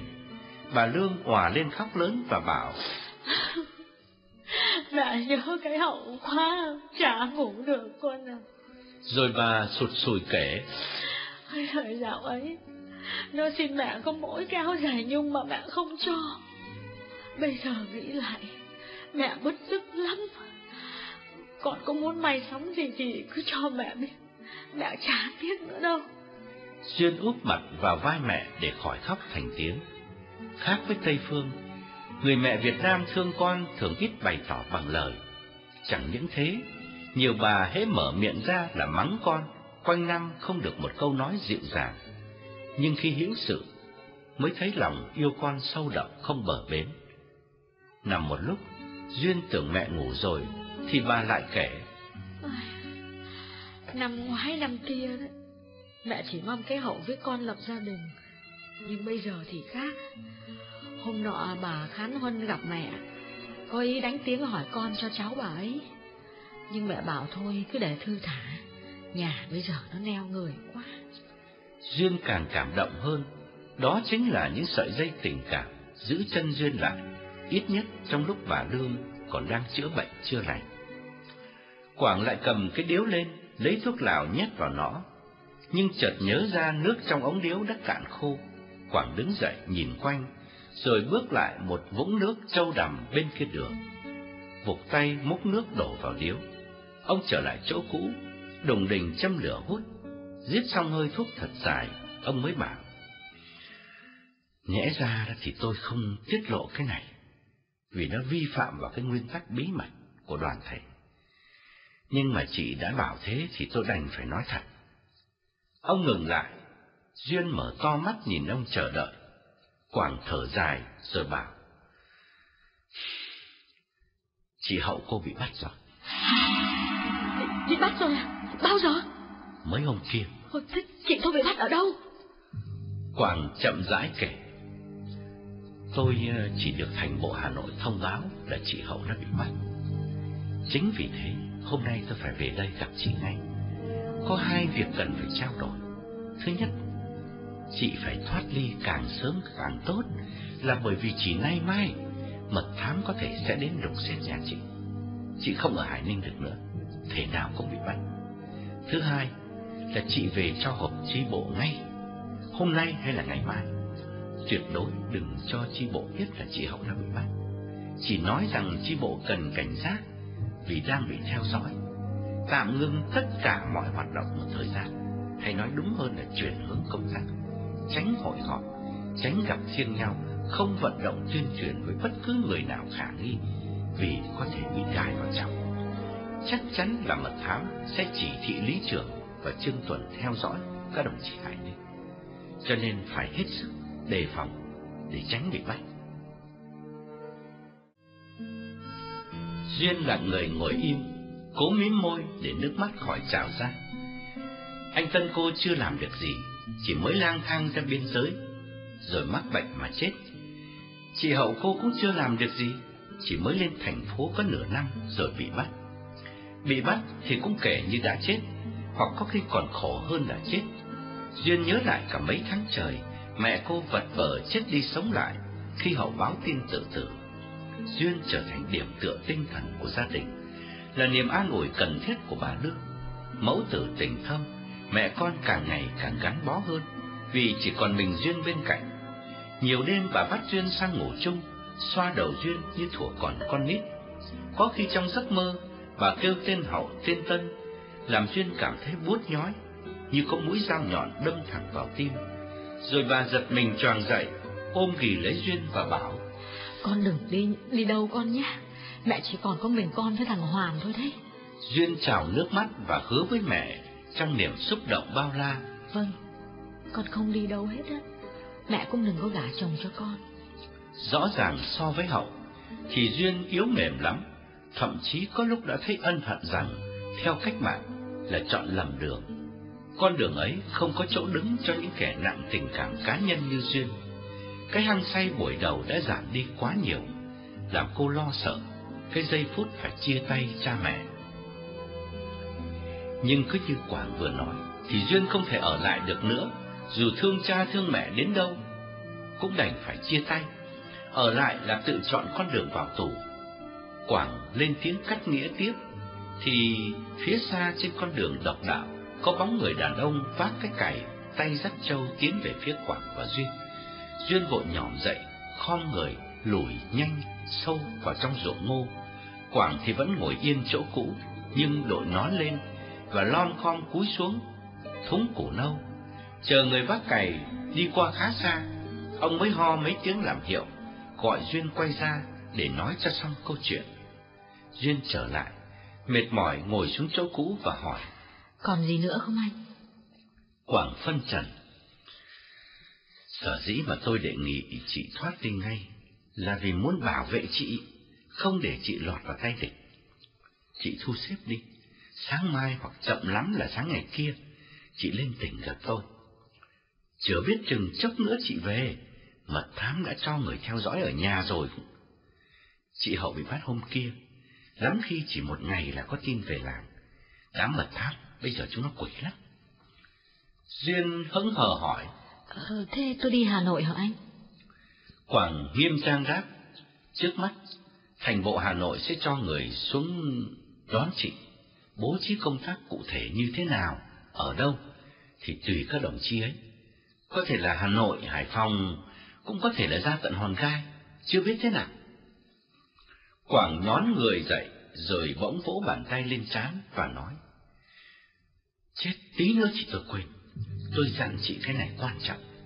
Ngày mai chị lên tỉnh, chớ có lại hiệu thuốc lào như cũ. Chị Hậu bị bắt rồi, tôi không ở đây được nữa, nguy hiểm lắm. Chị lên tỉnh, cứ đi bộ theo con đường phố ấy, nhưng qua hiệu thuốc lào, đến cái nhà số 87, cửa hiệu bán gạo thịnh khí. Chị nhớ đấy, sẽ có người chờ chị ở đấy. Nhớ hộ tôi là không tạp vào hiệu thuốc lào, tôi giao cho người khác rồi. Cơ quan tỉnh bộ bây giờ là thịnh khí, số nhà 87. Chị nhớ đấy. Tôi nhớ rồi, hiệu bán gạo thịnh ký số nhà 87. Rồi Duyên uể oải đứng dậy, đội nón lên và bảo. Ừ, vâng, thế thì ờ, ngày mai, ờ, chắc chắn hơn có nghĩa là ngày kia tôi sẽ gặp anh. Ngày mai sẽ không kịp, vì tối nay tôi còn phải họp chi bộ. Nghe nhắc đến chi bộ, Quảng tha thiết dặn thêm. Chị đi là một chuyện, nhưng cần nhất là chị phải sắp xếp công việc của chi bộ. Dặn các đồng chí ấy phải hết sức cảnh giác trong giai đoạn này. Tôi nhắc lại là tạm thời ngưng tất, tránh không hội họp gì cả. Cần nhất là động viên các đồng chí ấy giữ vững tinh thần, dù trong bất cứ hoàn cảnh nào. Duyên gật đầu, lặp lại câu nói quen thuộc mỗi khi nhận công tác. Tôi nhớ rồi, tỉnh bộ cứ tin tưởng vào chúng tôi. Quảng đội nón đứng dậy và gánh hai thúng nhẹ tênh lên dốc lên. Nhưng mới được mấy bước, Quảng lại quay lại bảo, quên, chị phải lấy một cái tên mới, tên cũ ở làng không có dùng được nữa, vì rất dễ bị lộ. Chị lấy tên gì thì cho tôi biết ngay, để tôi bảo với mọi người ở trên thành bộ là ngày mai xuống đón chị. Duyên đang nghĩ đến cảnh chia ly với gia đình và làng cũ nên đáp. Ừ, tôi lấy tên Ly, từ nay anh cứ gọi tôi là Ly. Quảng hài lòng gật đầu. Tôi nhớ rồi, tên đẹp đấy. Nhưng làm cách mạng thì cần cương quyết, chứ không cần tên đẹp. Rồi Quảng thoăn thoát bước đi dưới ánh nắng xiên của buổi xế trưa. Duyên cũng bước nhanh vào cổng làng, nhưng thay vì về nhà, cô chạy sang tìm Nhâm, bảo Nhâm đi thông báo cho tất cả các đồng chí trong chi bộ. Tối nay họp phiên bất thường để Duyên phổ biến chỉ thị của Quảng, đồng thời từ biệt chị em lên đường. Bố mẹ Nhâm nhờ tiền chứa bạc và cho vay lãi cắt cổ, vừa tạo thêm được một căn nhà nhỏ ở sát cánh đồng làng, mua lại của một người thu bạc. Bố mẹ Nhâm dự định làm của hồi môn cho Nhâm mai sau đi lấy chồng. Căn nhà ấy hiện chưa có người ở, vườn đất chung quanh, ngoài cây ăn trái sum xuê, còn có sẵn những luống lang, dàn đậu lúa chạy thẳng tới hàng rào tre sau nhà. Ngày ngày Nhâm thường ra chăm sóc hoặc múc nước dưới ao lên tưới. Những buổi họp gần đây của chi bộ Hải Ninh thường được triệu tập trong căn nhà trống này mà chẳng ai để ý, bởi dân làng đều biết Nhâm bây giờ là chủ. Hai bên hông nhà là vườn sau, có nhiều bụi rậm, nhiều lối thoát quanh co dẫn ra cánh đồng làng hoặc thông sang vườn nhà hàng xóm. Giả như có bị phát hiện thì các cô cũng có thể chạy trốn dễ dàng. Lúc Duyên đến, Nhâm đang luộc ngô trong bếp. Trên nhà ồn ào tiếng nói cười của hai bàn chắn ăn thua khá lớn. Để tránh mất thì giờ thảo luận, trong buổi họp, Duyên dặn Nhâm trước. Tính bộ vừa yêu cầu mình thoát ly. Nhâm sửng sốt ngắt lời. Ôi dồi, chị Hầu vừa mới đi, bây giờ cậu cũng đi nốt à? Sao không cử người khác? thiếu gì đứa nó muốn thoát ly. Cái nhu này rồi cái đoan này, đứa nào cũng mong đi hết. Duyên gật đầu nhấn mạnh. Nhưng mà tính bộ chọn mình, mình phải chấp hành. Tối nay họp chi bộ, mình sẽ đề nghị cậu thay cho mình làm bí thư, lãnh đạo chi bộ. Nhâm lắc đầu lia lịa. Ô, không không, không không đâu Duyên ơi, chọn người khác đi. Mình tự mình thấy mình chưa đủ khả năng. Với lại hoàn cảnh nhà mình ấy cậu biết rồi, người ra người vào tấp nập, nguy hiểm lắm, không có lợi cho đoàn thể. Duyên cương quyết nói. Nhưng mình đã nghĩ kỹ rồi, lãnh đạo chi bộ thì không ai bằng cậu. Thôi, mình không có nhiều giờ đâu, cứ nghe mình, mình biết cậu làm được mà. Nhâm chẳng biết nói sao, đành miễn cưỡng chấp nhận. Duyên đứng dậy từ giã. Cô vòng ra sau bếp, vạch hàng rào dâm bụt chui ra đường. Nhâm cũng tắt bếp, chạy vội đi thông báo buổi họp bất thường lúc 7 giờ tối tại căn nhà mới của Nhâm ngoài bìa làng. Tối hôm sau, cơm nước xong, Duyên thu dọn mọi việc từ nhà trên xuống nhà bếp, vừa làm vừa sụt sùi ngấn lệ. Trăng thượng tuần chiếu ánh sáng mờ nhạt trên những khóm cây đang thấm lạnh hơi sương. Ông Lương ngồi uống trà ở gian giữa, bà Lương đã vào buồng nằm nghỉ sớm vì lúc này bà hay đau lưng. Thằng Hoàn cũng đã xuống ao rửa chân để lên phòng riêng ở đầu nhà phía bên kia. Xong hết mọi việc, Duyên mới đi tắm, rồi vào bên giường mẹ và nói nhỏ. Ừ, mẹ ơi, mẹ còn thức không mẹ? Trong mộng, bà Lương ngóc đầu dậy đáp. Con, gì đấy con? Duyên đã chuẩn bị trước, mạnh dạn nói. Con mời mẹ ra ngoài, con có câu chuyện cần thưa với bố mẹ. Bà Lương ngơ ngác không hiểu gì, vì chưa bao giờ Duyên nói với bà bằng giọng nghiêm trang như vậy. Bà ngồi bật dậy, và chỉ trong khoảnh khắc, bà hoảng hốt nảy ra một ý tưởng ghê gớm trong đầu. Hay là con của bà chữa hoang, bây giờ phải thú tội với bố mẹ. Bà nghĩ thế vì gần đây bà hay bắt gặp Duyên nói chuyện với thằng Kết bên kia bờ ao. Nếu quả thật như thế, thì nhà bà hết phúc rồi, nhất là thằng Kết là con nhà cùng đinh. Bà cô chân tìm guốc rồi lấm lét, lèn nhanh ra ngoài kéo ghế ngồi đối diện ông Lương. Duyên khép cửa chính, hạ cửa sổ, đóng luôn cánh cửa an thông vào buồng thằng em. Bà Lương hồi hộp theo dõi từng động tác của Duyên, lòng hoang mang như lửa đốt. Duyên tiến lại, đứng ở đầu bàn, khoanh tay nhắc lại. Con có chuyện muốn bẩm với bố mẹ. Ông Lương thì bình thản châm đóm hút thuốc, nhưng bà Lương rằng không được, gay gắt ngắt lời. Chuyện gì? Mày đổ đốn ra rồi phải không cái con kia? Ông Lương giơ bàn tay ngăn lại. Thì bà cứ để cho con nó nói đã. Ông lúc này đổi hẳn tính nết, trở nên dịu dàng hơn bà Lương rất nhiều. Duyên ngước nhìn bố, thầm tỏ lời cảm ơn, rồi tiếp. Thưa mẹ không ạ, con không làm gì bại hoại gia phong, xin bố mẹ cứ an lòng. Hôm nay con xin thưa với bố mẹ câu chuyện quan trọng hơn là... Dạ thưa, chị Hậu con còn sống, chị không chết. Ông Lương thì vẫn ngồi yên, vì ông đã đoán trước như thế. Nhưng bà Lương trồm đứng dậy, níu lấy cánh tay Duyên giật mạnh và kêu lên. Mày bảo sao? Mày bảo chị Hậu mày chưa chết à? Duyên dìu mẹ ngồi xuống rồi giải thích. Thưa mẹ chưa, chị Hậu con theo hội kín đánh Tây. Bà Lương lại kêu lớn. Ôi trời ơi, cái Hậu nó dám theo hội kín đánh Tây à? Nó nó chưa chết thật à? Thế bây giờ nó ở đâu? Duyên điềm tĩnh đáp. Vâng, thưa mẹ, cả con nữa, con cũng vào hội kín chứ không phải riêng chị con. Ngày ấy đoàn thể gọi đi thì chị con phải đi, nhưng vì sợ liên lụy đến bố mẹ, nên chị con phải giả vờ tự tử để làm xã người ta khỏi điều tra lôi thôi, làm phiền đến bố mẹ. Bà Lương hồi hộp nhắc lại. Thế nhưng mà cái hậu nó còn sống mà, thật à? Thế bây giờ nó ở đâu? Duyên chưa kịp trả lời thì bỗng bà nhìn Duyên uất ức mắng. Cái con phải gió này, tiền sư bố mày. Thế tại sao bây giờ bấy lâu nay mày không bảo cho tao biết, mày để tao khổ sở vất vả vì nó? Ông Lương lại chen vào. Bà cứ để cho con nó nói đã. Cái hậu nó đi làm như thế là phải. Nó không giả vờ chết ấy. Thì nửa năm nay tôi hỏi bà trên lão Lý Bân nó có để yên cho bà với tôi hay không? Bà Lương không thèm để ý đến lời phân giải của chồng. Bà nhắc lại. Tao hỏi mày, thế bây giờ cái hậu nó ở đâu? Trước giờ chia tay, Duyên không muốn cha mẹ biết tin hậu đang ở tù, nên cô đáp. Thưa mẹ, con cũng không biết chị con đang ở đâu. Con chỉ biết chắc là chị con còn sống. Bà Lương lại gắt. Thế làm sao mà biết nó còn sống? Ai báo tin cho mày? Duyên chưa kịp đáp, thì ông Lương chen vào.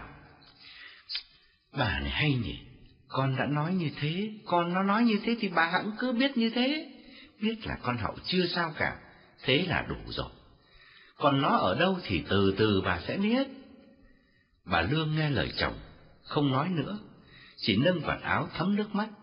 Duyên hạ giọng nói nhỏ. Hôm nay con xin thưa thật với bố mẹ là dạo anh Tân con còn sống. Anh con có đưa chúng con vào Việt Nam Thanh niên cách mệnh đồng chí hội để làm cách mệnh đánh Tây. Ông Lương hơi giật mình ngước lên nhìn Duyên. Gần đây, ông có nghe người bạn tâm giao của ông là ông Tú Nhân đề cập đến một tổ chức cách mạng là Việt Nam Quốc dân Đảng đang bị mật thám pháp truy quét rất gay gắt, nhất là tại Hà Nội. Ông tưởng con ông tham gia đoàn thể này, hóa ra không phải. Ngẫm nghĩ một chút, ông mới đoán ra là lúc Tân còn sống, Việt Nam Quốc dân Đảng chưa ra đời, hoặc chỉ vừa mới thành hình mà chưa phát hiện, công khai. Nhưng điều ấy có quan trọng gì đâu, các con ông có chí lớn muốn đánh đuổi ngoại xâm, thì vào đoàn thể nào cũng được, bởi chính ông, ông cũng chưa biết giữa hai tổ chức là Thanh niên Cách mạng Đồng chí Hội và Việt Nam Quốc dân Đảng có gì khác nhau hay không. Ông ngồi im, lơ đãng nâng cốc trà mới rót, xoay xoay trong tay. Bà Lương cố ngăn dòng lệ, nhưng chỉ nhịn được một lúc, rồi lại bật khóc tấm tức. Duyên mủi lòng tiến lại, quỳ xuống trước mặt mẹ và nói. Mẹ à, con biết anh Tân con mất, rồi chị Hậu lại ra đi. Mẹ buồn lắm, nhưng vì nghĩa lớn, chúng con phải hy sinh tình nhà. Ngày mai, con... Con... Con xin phép bố mẹ, con lên đường. Bà Lương hòa lên khóc lớn, hai tay của quạ đặt trên vai Duyên, rồi lùa vào tóc Duyên. Bà nghẹn ngào khá lâu mới nói được có một câu. Thế, các con bỏ mẹ đi hết hay sao? Ông Lương nhắc, bà nói khẽ chứ. Duyên không ngăn được dòng lệ, gục mặt trên đùi mẹ. Cô nói, Bố mẹ ở nhà, giữ gìn sức khỏe. Đừng qua bận tâm vì chúng con. Thôi thì mẹ cứ xem như là chị em chúng con đi lấy chồng xa. Rồi thể nào con với chị Hậu cũng liên lạc về khi điều kiện cho phép. Bây giờ ông Lương mới bảo, các con đã chọn con đường ấy thì bố mẹ cũng chả dám cản.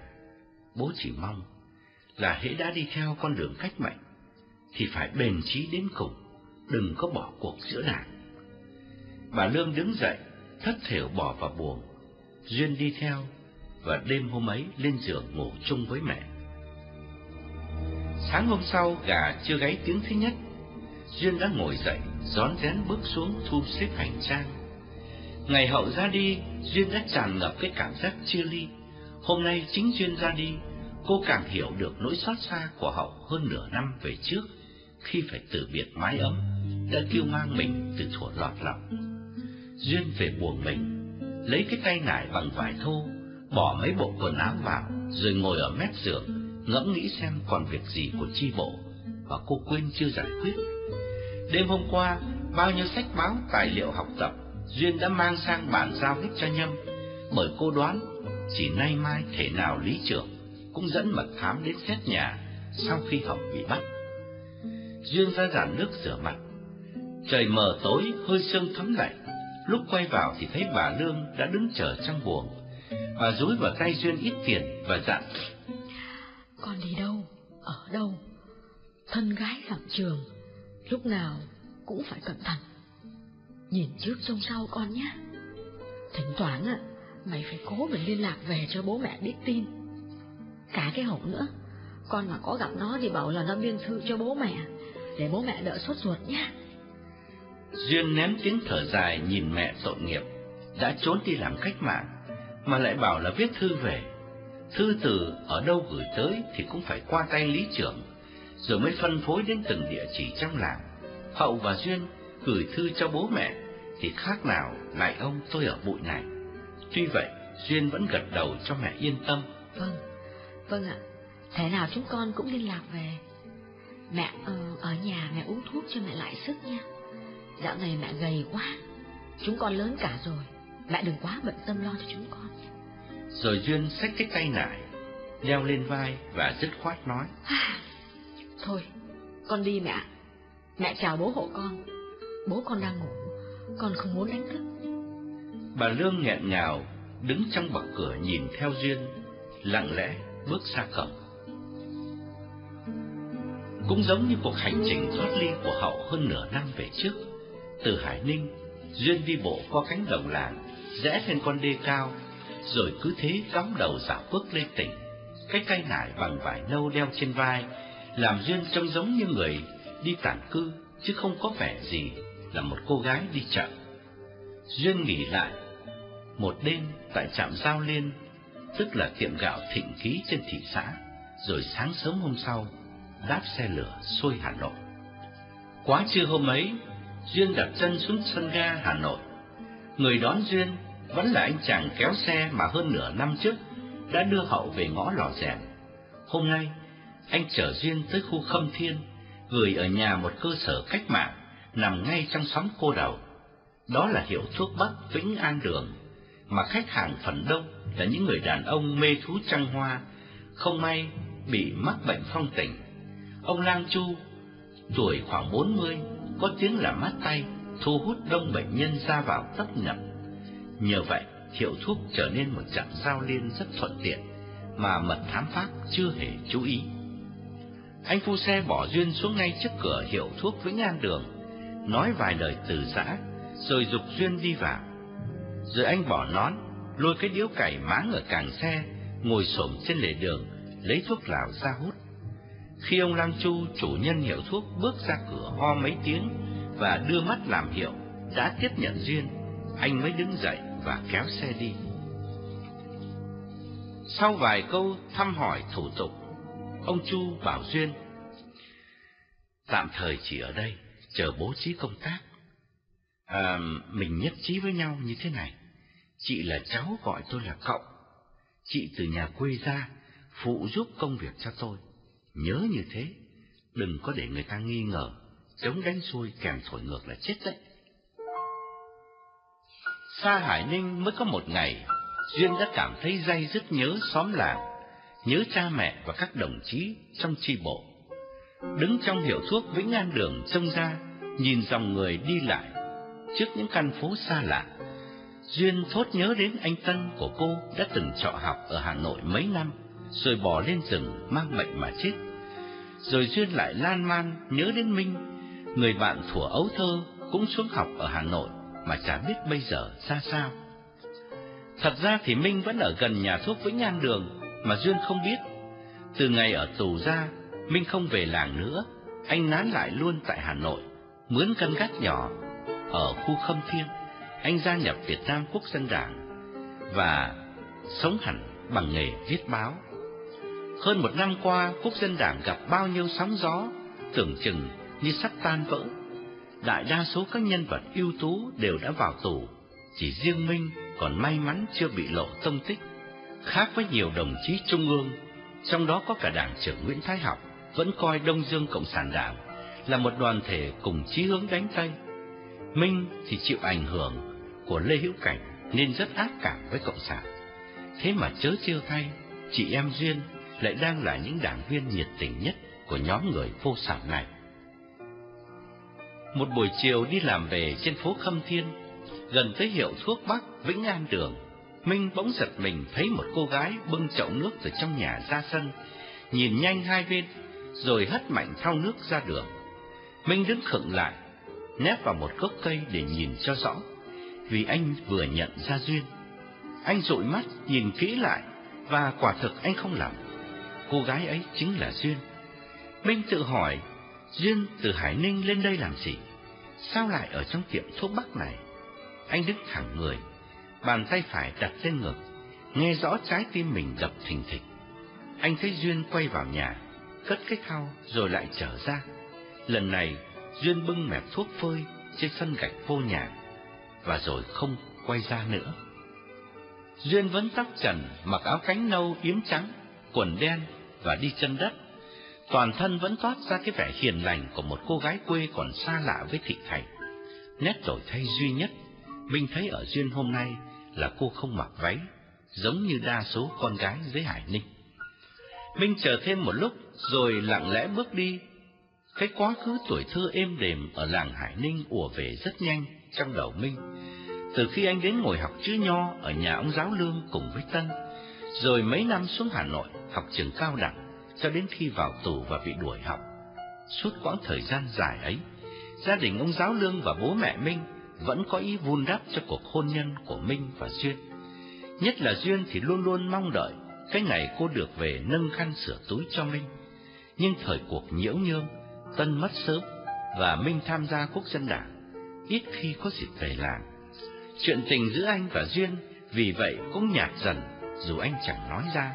Anh biết ông bà Lương thất vọng lắm, Duyên lại càng não nề hơn. Nhưng họ đều là những người tự trọng, không ai nhắc đến chuyện ấy nữa. Lắm khi nghĩ đến Duyên, Minh cũng cảm thấy nao nao tội nghiệp, và anh mong có lần nào gặp riêng Duyên để nói vài lời ân hận về thái độ lấp lửng của mình.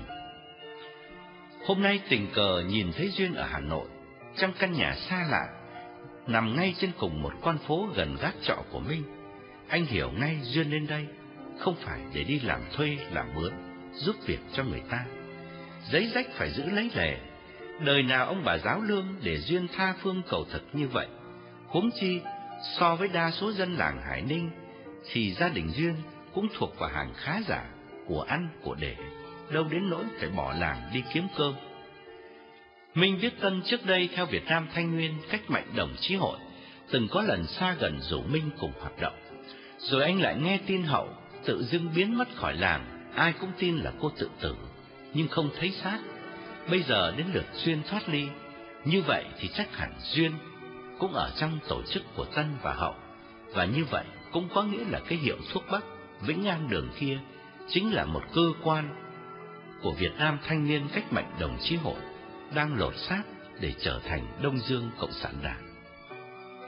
Đã gần hai năm nay không về Hải Ninh, nghĩa là không nhìn thấy Duyên. Minh chẳng bao giờ ngờ Duyên bây giờ lại tá túc ngay gần nhà Minh. Anh nghĩ đến biết bao nhiêu thanh niên nam nữ như Hậu, như Duyên và như chính bản thân Minh đang lặng lẽ lao vào cuộc đấu tranh giành lại độc lập cho xứ sở. Hàng loạt người đang chịu đựng cực hình tra tấn trong nhà ngục, hàng loạt người khác đang bị đẩy đi biệt xứ, và bao nhiêu người đã nằm xuống như Tân. Bất giác, Minh thở dài, bước những bước nặng nề trên con phố nắng chiều đang tắt dần. Sáng hôm sau, vừa thức giấc, mình nhớ ngay đến Duyên. Lúc còn ở Hải Ninh, mình không chú ý lắm đến Duyên. Dù thuở mới lớn, anh không hề phản đối việc hôn nhân do hai nhà sắp đặt. Nay gặp lại ở Hà Nội, anh bỗng thấy cái tình làng xóm này nở đậm đà hơn gấp bội, theo cái cảm giác viễn khách tha hương ngộ cố chi. Vì vậy, từ gác trọ đến tòa báo, lẽ ra chẳng cần phải đi ngang hiệu thuốc bắc Vĩnh An Đường, nhưng Minh vẫn thả bộ về hướng ấy, mua thêm một đoạn đường, với hy vọng sẽ gặp lại xuyên Hiệu thuốc bắc vừa mở cửa, chưa có ai vào mua thuốc hay bắt mạch. Minh ngước nhìn tấm bảng hiệu nhỏ bằng gỗ mộc, đóng bên cạnh cửa ra vào, vừa chữ tàu, vừa chữ ta, vẽ cái tên Vĩnh An Đường rất thô sơ. Phía dưới ghi thêm bắt mạch và bán các loại thuốc cao đơn hoàn tán, Minh sách cặp đen mặc âu phục thường lệ, thong dong bước vào. Người đàn ông đứng sau quầy đang xếp lại mấy hũ thuốc cho ngay ngắn. Đó là ông Lăng Chu chủ nhà mà Minh có nhìn thấy đôi lần mỗi khi đi ngang, nhưng chưa bao giờ chú ý. Ông mặc bộ quần áo ta giống như bộ pyjama may đơn giản bằng vải nội hóa màu trắng đục, chân đi guốc mộc và hớt tóc ngắn. Kệ thuốc sau lưng ông bày la liệt những hộp chai lọ bình từ dưới đất lên tới sát trần nhà, thêm vài hũ rượu ngâm cao hổ cốt đặt trên chiếc bàn nhỏ trong tầm với của ông. Nhìn tổng quát cửa hàng, người ta có thể đoán đây là một cơ sở làm ăn đang phát đạt. Thấy Minh, ông ngẩng lên lễ phép hỏi: "Chào ông, ông cần gì ạ?" Minh đã chuẩn bị sẵn, làm bộ ho mấy tiếng và đáp. Ừ. tôi, tôi muốn mua một lạng à, cam thảo ạ, mấy hôm nay bị khản cổ. Vừa nói, Minh vừa liếc sâu vào bên trong, nhưng không thấy ai. Chủ nhân ân cần nói, vâng, cam thảo thì hiệu chúng tôi có có loại tốt lắm, mới về. À, nhưng mà thưa ông, ông bị khản cổ thì ngoài cam thảo ra, chúng tôi có thuốc tán. Ông chỉ việc khoắng với nước ấm, uống độ ba bận là khỏi hẳn. Cam thảo thật ra chỉ để thông đờm mà thôi, thuốc tán mới chữa được hàn tiếng. Minh vui vẻ câu giờ, vâng, ờ, thế thì tôi xin ông cả hai thứ luôn thầy ạ. Chủ nhân quay lại với cái hũ để trên kệ, mở nắp, lấy ra một gói, trao cho Minh và dặn. Thứ này dễ uống lắm ông ạ, ngọt như đường phèn. Có chút vị cay bạc hà, ông chia làm hai lần, nhớ là phải pha với nước ấm. Chủ nhân đặt gói thuốc trên quầy trước mặt Minh rồi cười bảo, cam thảo thì lúc nào cũng có sẵn, nhưng ông chờ một tí, tôi thái củ mới cho ông, chả gì ông cũng mở hàng. Minh cũng cười lại và lên giọng lớn hơn, hy vọng Duyên ở trong bếp, nghe thấy mà chạy ra. Cảm ơn ông, tôi ờ, mở hàng thì thế nào hôm nay ông cũng đắt khách lắm ạ. Chủ nhân vừa thái cam thảo vừa gợi chuyện. Ông ông ở gần đây hay là chỉ đi qua? Minh lại vừa nói vừa nhìn vào trong bếp. Thưa tôi ở gần đấy cũng không gần lắm nhưng mà cũng gọi là gần, vì cùng trên con phố Khâm Thiên này, cùng đường Khâm Thiên đấy ông ạ. Nhờ trời thương, tôi ít ốm đau, thành thử chả có cái hân hạnh được ghé thăm hiệu thuốc của ông. Minh thấy câu giờ như thế cũng đã đủ lắm rồi, mà Duyên vẫn không nghe thấy, làm anh khá thất vọng. Hay là Duyên không có trong nhà, cô đi chợ sớm chắc? Chủ nhân có những lát cam thảo mới thái vào miếng giấy nhật trình, trao cho Minh. Minh trả tiền rồi lại cố nấn ná thêm một chút nữa. Anh nói, à, thưa ông, ờ, tôi đi làm tối mới về. Cảm phiền ông, ờ, nếu ông có sẵn nước nóng thì xin ông cho tôi một cốc. Tôi pha thuốc bột uống ngay bây giờ thì tiện hơn ạ. Ông Lang Châu vui vẻ đáp, có chứ ạ, ông tính thế cũng phải. Bây giờ ông uống nửa gói, tối về để uống nốt nửa kia.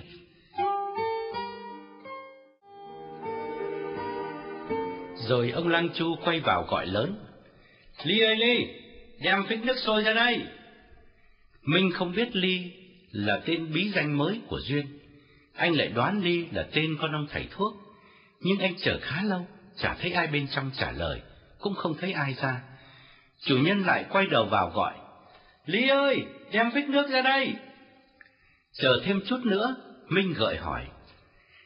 Nhà ta vắng vẻ quá không nhỉ? Chắc là các anh các chị bận đi làm hay là đi học sớm ạ? Chủ nhân làm như không nghe thấy câu hỏi của Minh, ông vừa bước vào phía trong vừa lẩm bẩm. Con bé nó làm gì ở trong ấy mà gọi mãi không thấy tăm hơi đâu cả. Minh nghe ông nói sầm xỉ bên trong, rồi lại có cả giọng phụ nữ, làm anh càng hồi hộp. Nhưng rồi chỉ có ông chủ quay ra cầm cái bình thủy, rót vào cốc cho Minh. Ông khoáng thuốc và dục Minh uống. Ông bảo, còn nửa gói tối về ông uống nốt, mai mà không thấy giảm, thì ông lại đến đây gặp tôi, tôi cho liều mạnh hơn. Nói dứt câu, ông mới nhận ra là Minh không hề thản tiếng. Giọng nói vẫn trong trẻo bình thường. Minh chào ông quay ra cửa. Ông đứng nhìn theo và chợt lo âu. Cố nhớ lại, vừa rồi ông có nói điều gì lỡ lời chăng? Biết đâu Minh chả là tay sai của Pháp, đến để thăm dò. Ông yêu tư cầm cái phích nước mang vào nhà, thì Duyên cũng vừa từ dưới bếp đi lên. Ông nhẹ nhàng trách, làm gì dưới mà gọi mãi không thấy trả nhơi. Duyên không nói gì, đôi mắt vẫn nhìn đăm đăm. Ra cửa vì nét xúc động chưa tan biến hết.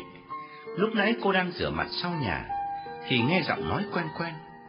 Cô ngờ ngợ một chút, rồi ném cái khăn vải vào thau nước, đứng dậy, tò mò nép sau cánh cửa trông ra.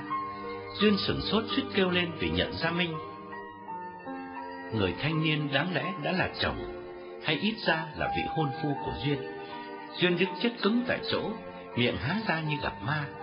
Cô vẫn biết Minh đi học rồi làm việc ở Hà Nội, nhưng cô không ngờ Minh lại ở quanh đây. Vì cứ như Minh vừa nói với ông Chu, thì nhà Minh cũng nằm trên con phố Khâm Thiên này. Khi ông Chu gọi Duyên mang cái phích nước ra cho Minh pha thuốc, Duyên lúng túng chẳng biết tính sao, đành cứ đứng yên ra gặp Minh thì có khác nào tự tố cáo mình thoát ly gia đình lên tá túc ở đây. Huống chi cô vừa thức dậy, áo quần đầu tóc còn lem lúc quá, gặp Minh làm sao được. Tuy chẳng còn hy vọng gì sẽ làm vợ Minh, nhưng dù sao Duyên cũng cần tương thất đôi chút khi tái ngộ người tình thuở nhỏ. Cô cứ phân vân tự hỏi, không biết có nên gặp lại Minh hay không. mặc dầu trong thâm tâm cô rất muốn gặp, bởi lúc này cô cảm thấy quá cô đơn.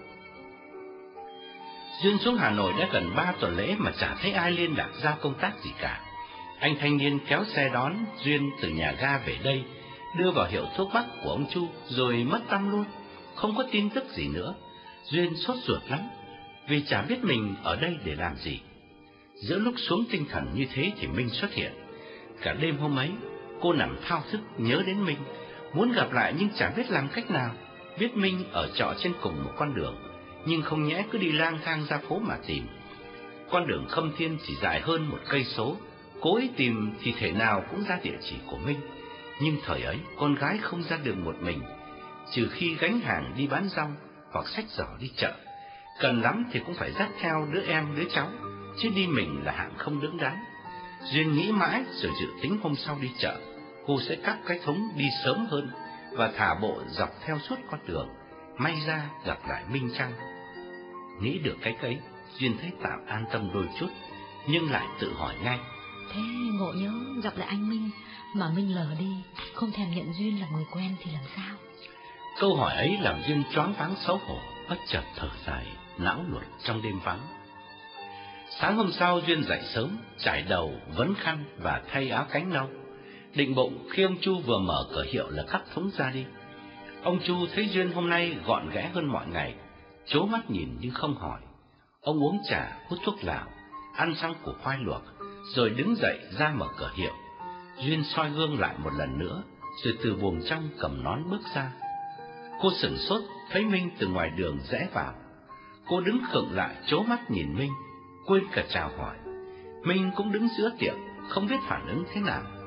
Ông Chu đứng sau quầy nhận ra Minh, người khách đã mở hàng sáng hôm qua, vội niềm nở lên tiếng. Uống thuốc của nhà Vĩnh An Đường có đỡ thế nào không ông? Minh giật mình quay lại, nở nụ cười. dạ đỡ nhiều ông ạ. Tôi trở lại là vì thế đấy. Mới uống có một gói mà cổ thông lắm rồi. Xin ông một gói nữa cho nó sức hẳn ạ. Chủ nhân hân hoan đáp. Vâng, tôi đã bảo mà, loại thuốc tán đấy là do chính tay tôi chế ra đấy. Không hiệu nào có đâu. Ông có cần thêm cam thảo không ạ? Vừa lúc ấy Duyên từ trong bước ra, cô hồi hộp lắm, tim đập thình thịch và đôi bàn tay lạnh toát, nhưng cố giữ bình tĩnh gật đầu chào Minh như chào một người khách lạ, rồi bảo ông Chu. À, cháu đi chợ đây cậu ạ.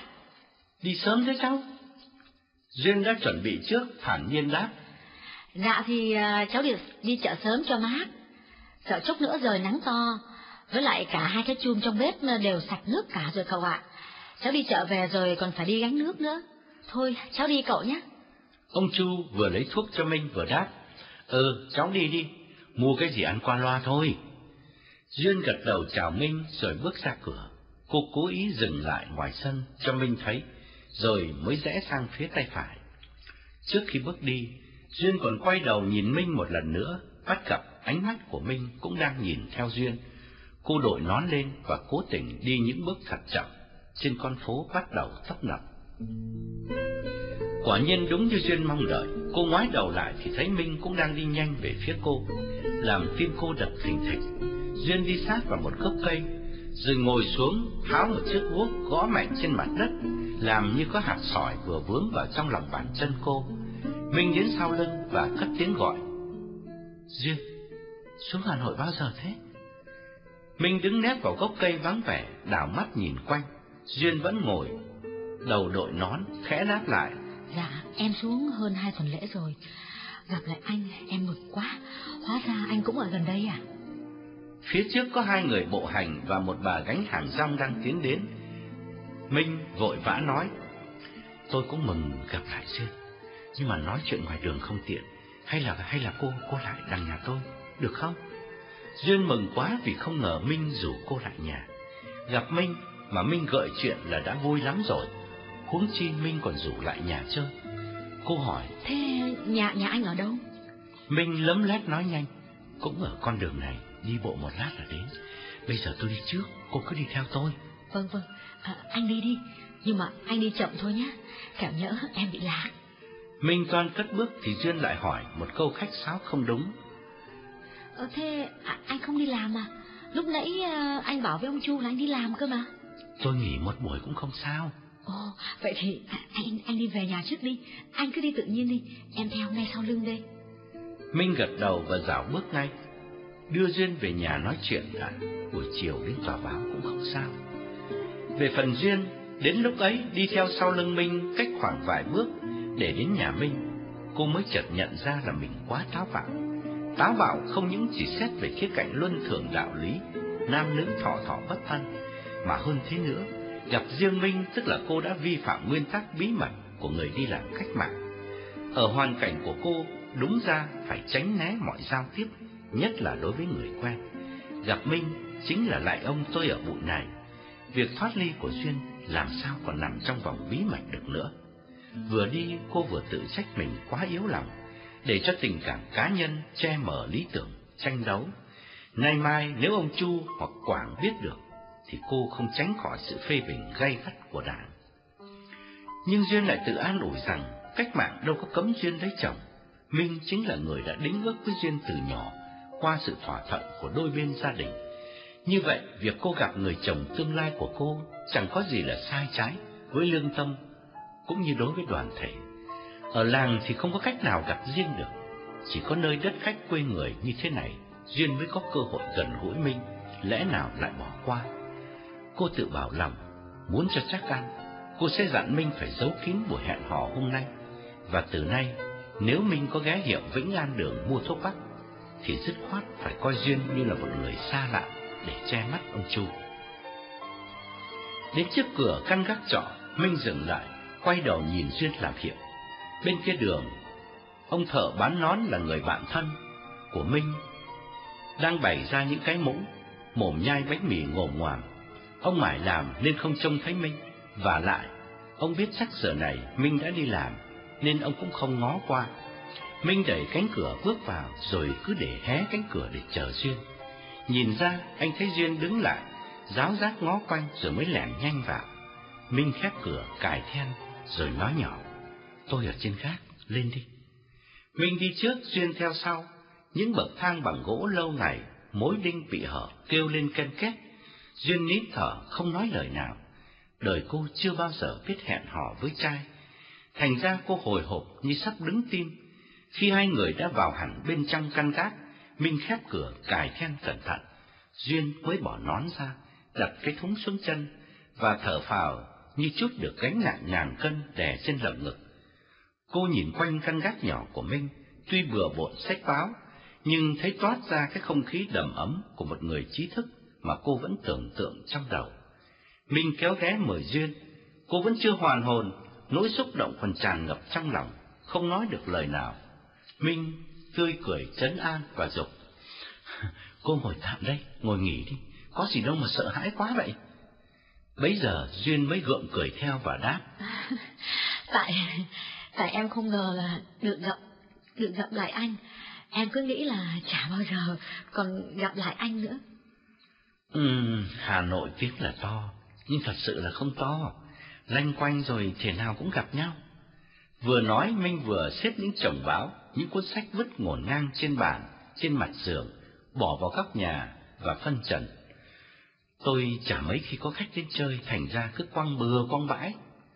Duyên nhìn khắp lượt căn buồng rồi nhận xét. À, anh ở đây một mình thì cũng rộng chán. Ừ, giá chịu khó dọn dẹp thì còn rộng hơn nhiều.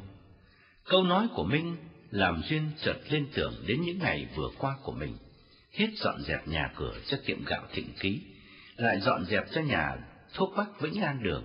Duyên tự nhủ, mình có thể bình thản ở chung cả ngày lẫn đêm với một người đàn ông xa lạ như Quảng, như ông Chu, thì tại sao hôm nay gặp riêng Minh vốn là người đã từng đính ước với nhau mà Duyên lại lo sợ là thế nào? Ý nghĩ ấy làm Duyên lấy lại được chút bình tĩnh và thản nhiên nói đùa.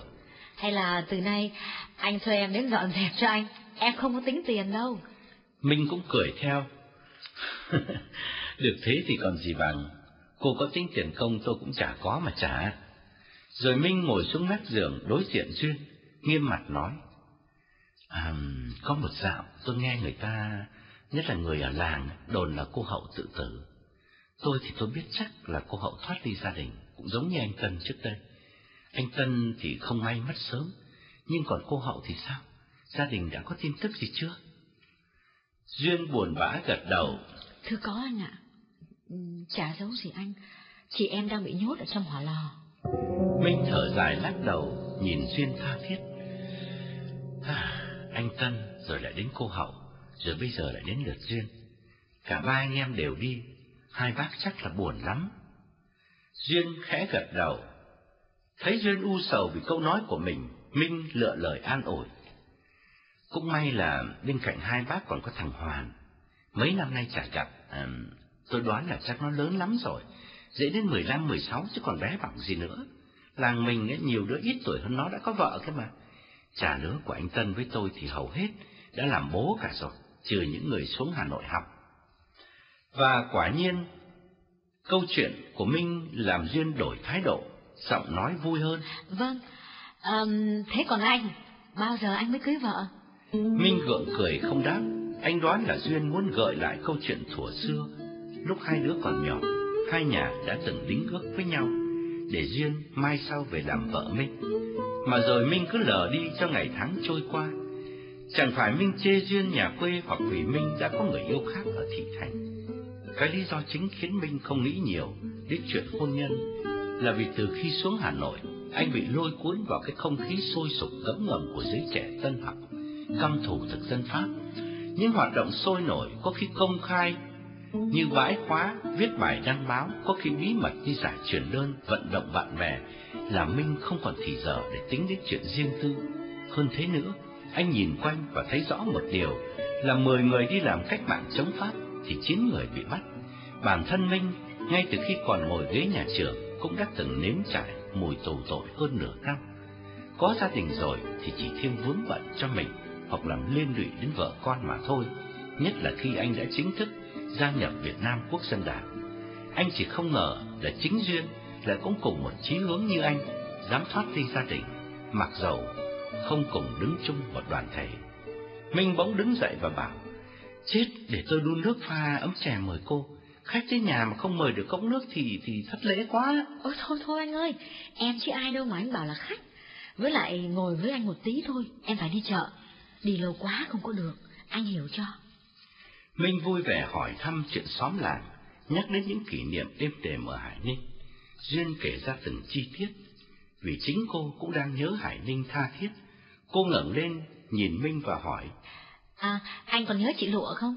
Nhớ chứ, làm sao mà quên được. Chị ấy bây giờ thế nào nhỉ? Ồ, chị đẻ đứa con trai kháu lắm. Mà anh có biết là con của ai không? Con anh Phú. Anh Phú là con ông chính tổng đó. Điều này thì Minh cũng đã biết rồi, vì bà truyền có lần lên thăm và kể hết cho Minh nghe. Ông Tránh Tổng vì xấu hổ với bản dân thiên hạ, nên đã cấp vốn cho Phú, để Phú đem lụa đi lập nghiệp ở làng khác. Đến giờ này mỗi lần nghĩ lại, Minh vẫn ngầm hãnh diện về công việc bênh vực lụa. Anh biết dân làng vẫn dành cho anh sự cảm phục hiếm có, bởi anh dám đơn thương độc mã phá vỡ bức tường hủ tục từ ngàn đời. Duy có điều cũng từ dạo ấy, mỗi lần về làng, Vinh cứ phải né tránh lụa, vì lụa hay tìm gặp, biếu xén quả cáp để tạ ơn. Lụa vẫn còn xinh xắn lắm, mà dường như ăn nên làm ra, hoặc có người nào bí mật chu cấp, nên áo quần bỗng tươm tất hơn nhiều. Căn nhà nhỏ mái tranh vách đất siêu vẹo của lụa cũng mới được lợp lại, càng gây thắc mắc cho dân làng hiếu kỳ. Bà truyền luôn miệng nhắc nhở Minh. Này, Mẹ bảo thật nha, chớ có dại mà lén xén cái cái con đấy. Con là người có ăn có học, còn nó chẳng qua chỉ là cái thứ mèo mã gà đồng, ai thấp vào cũng được. Đừng có mà để mang tiếng với con nhé. Mỗi lần nghe mẹ cảnh cáo, Minh chỉ cười bởi mẹ anh đang dặn những điều thừa thãi. Chính bản thân Minh cũng phải giữ cho Minh để tránh mọi sự ngờ vực của thiên hạ vốn lắm điều. Anh mà yếu lòng gian díu với lụa thì việc anh đứng ra bênh vực lụa ở sân đình có còn ý nghĩa gì nữa đâu. Riêng ông Phó Lý Phúc, chú ruột của Minh, tuổi mới ngoài bốn mươi, có lần gặp Minh đã lôi ngay ra một góc vắng, tò mò hỏi một câu. Thế cháu có biết đứa nào ngủ với con lụa không? Nhìn nét mặt đau khổ của ông chú, Minh toan phì cười, nhưng anh cố nhịn. Dù sao, ông cũng đã là cái dù che cho anh trong cuộc đấu khẩu ở sân đình. Minh lắc đầu. Thưa chú không ạ. Ông chú nhìn thằng cháu ngạc nhiên. Ơ, thế cái lụa nó không không cho cháu biết hay sao? Minh nghiêm mặt đáp. Thưa cô ấy chả nói, mà cháu cũng chả hỏi. Ông chú lại gắt, sao không hỏi nó? Minh vặn lại, hỏi làm gì hả chú? Ông chú bứt rứt khó chịu, nhăn mặt đáp. Ơ hay, hỏi làm gì à? Phải hỏi cho biết chứ lại, để thế này thì cứ người này ngờ cho người kia lôi thôi lắm. Ông Phúc nói đúng, đứa con của lụa là một nghi vấn lớn trong làng Hải Ninh. Mỗi lần lụa bế nó đi ngoài đường, người ta cứ đăm đăm nhìn vào mặt nó để xem nó giống ai, rồi đoán giả, đoán non, gán cho ông này, ông nọ, lắm khi cãi nhau vì ngờ vực. Ông Phúc tha thiết dặn Minh. Này cháu ạ, bận sau ạ, hễ cháu gặp cái lụa, cháu nhớ hỏi xem bố cái đứa bé là ai. Cháu hỏi thì thế nào cái lụa nó cũng nói, là vì nó nhớ ơn cháu mà. Minh cười xòa, vâng, cháu hỏi thì thế nào chị ấy cũng nói thật chứ, nhưng chắc cháu chả hỏi đâu chú ạ. Ngừng một chút, Minh nghiêm trang tiếp. À, Duy có điều cháu thấy là hình như cái đứa bé nó có cái nét hào hào giống chú. Ông Phúc vội vàng mắng, cái mồm mày, chỉ an nói lăng nhăng, tao mà lại thèm cái thứ ấy à? Duyên nhìn thoáng Minh, rồi lại nhìn quanh căn buồng nhỏ đầm ấm, và chợt thấy chuyện cách mạng chẳng còn quan trọng tí nào nữa. Cô lãng mạn mơ tưởng, trở thành vợ Minh, bỏ hết mọi thứ chung quanh để chỉ cùng Minh xây tổ ấm. Cô mạnh dạn gợi chuyện. À, em xuống Hà Nội ba tuần rồi, nhưng tiếng là cứ ở Hà Nội mà đố có đi đến đâu, suốt ngày chỉ rú rú ở trong nhà đó. Thành ra quanh quẩn thì em vẫn chỉ có biết có mỗi cái phố Khâm Thiên. Chắc là cô ngại ra đường vì sợ gặp người quen chứ gì. Một phần vì thế, nhưng mà cái chính là chả nhẽ em đi lang thang có một mình. Minh nhìn rõ nỗi cô đơn của Duyên tại thành phố xa lạ, nên anh tội nghiệp vào. Cô còn ở Hà Nội lâu không? Thư thả rồi tôi đưa cô đi, cô muốn đi xem chỗ nào? Ra bờ hồ chẳng hạn, đi với tôi cô có ngại gì không? Duyên cảm động nhìn Minh bày tỏ lòng biết ơn rồi háo hức nói. Thật nhá, anh anh đưa anh đưa em ra bờ hồ anh nhé. Xuống Hà Nội mà không biết đến hồ Gươm thì nhà quê quá. Em thì em chỉ sợ anh ngại thôi chứ em thì ngại gì. Minh lắc đầu cười. tôi chẳng ngại gì cả. Người ta đi dạo đầy bờ hồ có gì mà ngại, trai thanh gái lịch tây với ta đủ cả. Hôm nào cô thấy tiện thì thì cho tôi biết, tôi tình nguyện làm người hướng đạo đưa cô đi thăm cảnh Hà Nội. Duyên chớp mắt nao nao như muốn khóc, cô run run bảo. Anh nói thế thì em mừng lắm. À, em biết, em biết là anh có ngại gì thiên hạ đâu. Em sợ anh ngại đi với em. Thật lòng em cứ ngỡ là anh anh chả bao giờ thèm đi bên cạnh con bé nhà quê như em. Cô ở Hải Ninh, à, tôi cũng ở Hải Ninh quen nhau từ thuở còn bé. Nếu bảo cô nhà quê thì tôi cũng có khác gì cô đâu. Thôi thế này nhé, hôm nay là thứ năm, chủ nhật này cô có muốn đi không? Cô muốn đi thì để tôi thu xếp. Câu hỏi bất ngờ của Minh làm Duyên suýt reo lên vì mừng rỡ, nhưng ngay sau đó lại đưa Duyên trở về với thực tế. Cái giây phút bồng bột qua đi rất nhanh, cô nhớ lại vị trí của mình và chợt thở dài. Cô bỏ gia đình xuống đây theo lệnh của đoàn thể, chứ có phải tự ý cô đi chơi đâu mà đòi ngắm cảnh thành phố. Dù cô có muốn đi với Minh cũng không tìm ra cớ gì để nói dối ông Chu. Cô đứng dậy, buồn rầu bảo Minh. Em cảm ơn anh, nhưng chắc là chả dám hẹn với anh đâu. À, thôi, bây giờ em xin phép, à, em đi về đi chợ. À, không thôi ông Chu mà ở nhà sốt ruột đó. Thỉnh thoảng nếu mà ờ, có điều kiện, em em lại đến thăm anh, nếu mà được anh cho phép ạ. Minh cũng đứng dậy tiễn chân và bảo. Đáng lẽ tôi phải ghé thăm cô mới phải. Nhưng đến đấy thì cũng chả nói được cái gì. Vâng Đến nhà ông Chu thì không có tiện à. Và lại em cũng không biết là em còn ở đấy được bao giờ. À, Được gặp anh hôm nay là em mừng lắm rồi. À, Thôi em chào anh Em về. Minh tháo then cài cửa Nhòi người ra ngó xuống cầu thang rồi gật đầu làm hiệu bảo Duyên theo sau anh. Xuống tới mặt đường, anh đẩy cánh cửa gỗ nhỏ quan sát hai bên, rồi mới quay lại bảo Duyên. Thôi thế cô về nhé, dịp khác mời cô lại chơi, chủ nhật tôi nghỉ cả ngày, thường thì tôi chả đi đâu cả. Duyên coi đó như một lời hẹn hò của mình nên cô rất xúc động. Cô đổi nón lên, lấm lét bước ra rồi vội vã nhập vào dòng người đang nhộn nhịp qua lại. Hôm sau, Duyên dậy sớm hơn thường lệ. Cả đêm cô chập chờn thao thức nhớ đến Minh. Đời Duyên, đó là lần đầu tiên cô có dịp gặp riêng một người con trai mà cô ấp ủ tình cảm từ lâu. Gặp riêng trong căn phòng vắng, tuy chưa nắm bàn tay nhau, thậm chí chưa nói được một lời tình tự nào, nhưng Duyên đã thấy sao xuyến như mở ra một chân trời yêu đương rực rỡ, làm cô chăn trở không ngủ được. Không ngủ được vì bên cạnh niềm vui bất ngờ là gặp được Minh, Duyên lại thấy xót xa vì nhìn rõ hoàn cảnh éo le, bế tắc. Cho dù Minh có thiện cảm đậm đà với Duyên đi chăng nữa, thì chuyện tình rồi cũng chẳng đi đến đâu, bởi Duyên đang mang nặng lời thề hiến thân cho đoàn thể, không cách nào bỏ cuộc được. Nằm lăn qua lăn lại, nghĩ quanh nghĩ quẩn, có lúc Duyên tự trách mình quá mềm yếu. Cô đã từng là bí thư chi bộ, giảng bài động viên các đồng chí, thế mà giờ đây lại chùn bước thoái lui chỉ vì một chuyện tình vớ vẩn.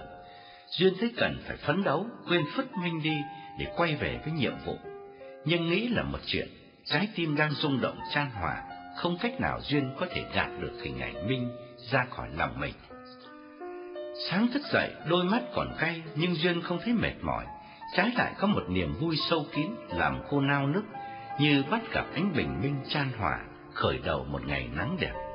Cô đun nước pha trà trong chu như thường lệ, lại nấu thêm một bình thủy nước sôi để sẵn cho ông dùng cả ngày. Rồi cô ra sân trước trẻ mớ củi, trải đều ra phơi. Thời gian trôi quá chậm, cô vào dọn dẹp nhà bếp một lúc, nắng mới bắt đầu lên xuyên qua cửa sổ. Mọi việc xong xuôi, cô đi tắm, thay quần áo và xách giỏ đi chợ. Dĩ nhiên cô đi vòng, tốn thêm khoảng nửa giờ để có dịp đi ngang qua căn gác của Minh, hy vọng Minh có nhà và kéo cô lên ngồi nói chuyện. Đêm qua cô đã tính đi tính lại và thấy không có cách nào gặp được Minh, ngoại trừ mỗi ngày đi chợ, ghé vào trong chốc lát cho đỡ nhớ. Nhưng Duyên đảo tới đảo lui ba lần, cánh cổng dẫn lên cầu thang và ngay cả cửa sổ trên gác đều khép kín vì Minh đã đi làm. Biết trước như thế mà Duyên vẫn thở dài buồn bã, lầm lỗi quay lại chợ. Những ngày kế tiếp vẫn như thế, cô đến tìm Minh không gặp, mà Minh cũng chẳng thèm ghé nhà thuốc Vĩnh An Đường lần nào nữa. Sáng Chủ nhật, Duyên hồi hộp lắm. Cô nhớ lời Minh dặn lúc chia tay. Chủ nhật Minh ở nhà không đi đâu. Cô lo thu dọn mọi công việc trong chu, rồi đội nón xách giỏ ra đi. Bước ra thềm, Duyên thấy hối hận vì hôm giã từ Hải Ninh chỉ mang theo ba bộ quần áo cũ toàn màu nâu đậm để lăn lóc trên đường cách mạng. Có ngờ đâu bây giờ cần hẹn hò với Minh thì chả có bộ nào coi được. Đến trước cửa nhà Minh, cô bước chậm hẳn lại, ngước mắt nhìn lên gác, vui mừng thấy cánh cửa sổ đã mở toang. Cô đi đi lại lại hai ba lần, nhưng chẳng thấy Minh ra. Cô làm bộ ngồi xuống ngay trên vỉa hè, tháo chiếc guốc mộc, xoay qua, xoay lại, làm như quai guốc sắp bị đứt, cần phải kiểm tra lại. Vẫn không thấy Minh. Cô đành liều tiến lại, gõ nhẹ vào cánh cổng. Bên trong vẫn im lìm, thất vọng quá toan bỏ về, thì may quá Minh từ bên kia đường chạy sang. Duyên thở phào mừng rỡ, khẽ gật đầu chào. Minh không nói gì, chỉ chớp mắt ra hiệu, rồi hai người đi thẳng lại cổng. Minh tháo then cửa, mời Duyên lên gác. Cô ngồi xuống mép giường và đặt cái giỏ mây bên cạnh. Cô để ý thấy nhà Minh hôm nay gọn ghẽ hơn nhiều, nghĩa là những tờ báo, những cuốn sách được đặt chồng lên nhau và đẩy sát vào vách. Cô hỏi, Hôm nay Chủ nhật anh không đi đâu à? Minh đã nấu sẵn ấm trà, rót ra mời Duyên và đáp. Tại tôi đoán trước là cô sẽ ghé thăm mà, thành ra tôi ở nhà để chờ. Vâng, em, em cảm ơn anh. Nhân tiện Duyên thêm. Hôm qua em cũng đi sang đây này, rồi cả hôm kia nữa, nhưng mà anh không có nhà. Hôm nay em cũng cứ sợ là không gặp anh. Thế à? Tiếc quá, hai hôm nay nếu biết là cô đến thì thì tôi đã ở nhà chờ. Công việc của tôi có bắt buộc phải lại tòa báo đâu. Vâng, thì em cũng biết là ngày thường thì anh phải đi làm, nhưng mà em chỉ đi qua cầu may thôi, à, vì đằng nào thì em cũng phải đi chợ mà. Minh biết là Duyên nặng tình với mình lắm rồi. Anh hỏi, thế hôm nay cô có muốn đi ra bờ hồ không? Tôi đưa cô đi. Cả ngày hôm nay cô muốn đi đâu cũng được. Um, anh à, em em chỉ ghé thăm anh một tí rồi em phải đi ngay, chứ chứ không đi được đâu. Mình chả có cớ gì để nói với người ta. Gặp anh như thế này là là đã vi phạm quy định rồi. À, phiền nhỉ. Công tác của cô bây giờ là làm gì? Người ta gọi cô xuống đây để nấu cơm hay sao? Ừ, em còn bực bội hơn anh ấy chứ. Chả là thế này. Nhà thuốc Vĩnh An á, chỉ là cái trạm giao liên thôi. Em đến đấy một hai ngày, rồi sẽ có người đưa em đi chỗ khác. Nghe bảo là Hải Phòng hay là Hòn Gai gì cơ. Đi làm công tác vô sản hóa trong giới thợ thuyền. Nhưng mà xuống đây rồi thì bất ngờ tình hình khó khăn vì bị mật thám theo dõi. Thành ra họ cứ bảo em cứ nán lại, chờ hiệu thuốc bắc ấy. Chả biết là chờ đến bao giờ. Thế là thành ra bỗng dưng hiệu thuốc bắc có người đi chợ thổi cơm. Vâng, thì cũng nhờ thế mà em mới gặp được anh. Minh bưng tách trà trao cho Duyên và bảo, cứ như lời cô nói thì không khéo chỉ nay mai cô sẽ không còn ở đây nữa. Chừng ấy biết bao giờ mới gặp lại cô. Duyên đỡ cốc nước, miệng nói em xin anh, rồi buồn rầu cúi xuống bảo. Đêm qua nằm mãi em chả có ngủ được. Em cũng nghĩ như anh á, nhưng mà lời em lại tự an ủi. Mình xuống Hà Nội chả có ai quen biết, gặp được anh như thế này là quý lắm rồi. Chuyện mai sau thì khó mà lường trước được. Không khéo rồi thì em lại gặp chị Hầu em ở trong hỏa lò cũng chưa biết chừng. À, mà lâu quá hình như là anh không có về là Hải Ninh, hay là anh về mà anh không cho em biết? Vâng, lâu rồi tôi không về. À, mẹ tôi có xuống tận đây thăm tôi hai lần. Mẹ tôi bảo là lão Lý Bân được lệnh theo dõi tôi, thành ra khuyên tôi đừng có về. Cô cô uống nước đi, kẻo nguội. Duyên đưa tách trà nóng lên nhấp từng ngụm nhỏ. Minh nhắc lại, vậy là cô không đi thăm cảnh Hà Nội được? Tiếc quá! Duyên đứng dậy khom người đặt tách nước trên bàn trước mặt Minh và nói. Thôi, em phải đi chợ, nắng lên rồi, em phải đi để kịp về thổi cơm nữa. À, em xin phép anh. Cô cúi xuống xách giỏ rồi cầm nón bước ra. Minh vội vàng ra trước, chạy xuống cầu thang đứng chờ Duyên. Anh đẩy hé cánh cửa nhìn hai bên đường theo thói quen, rồi quay lại bảo Duyên. Tiếc quá cô chẳng ngồi chơi lâu được, đành chờ đến chủ nhật sau vậy.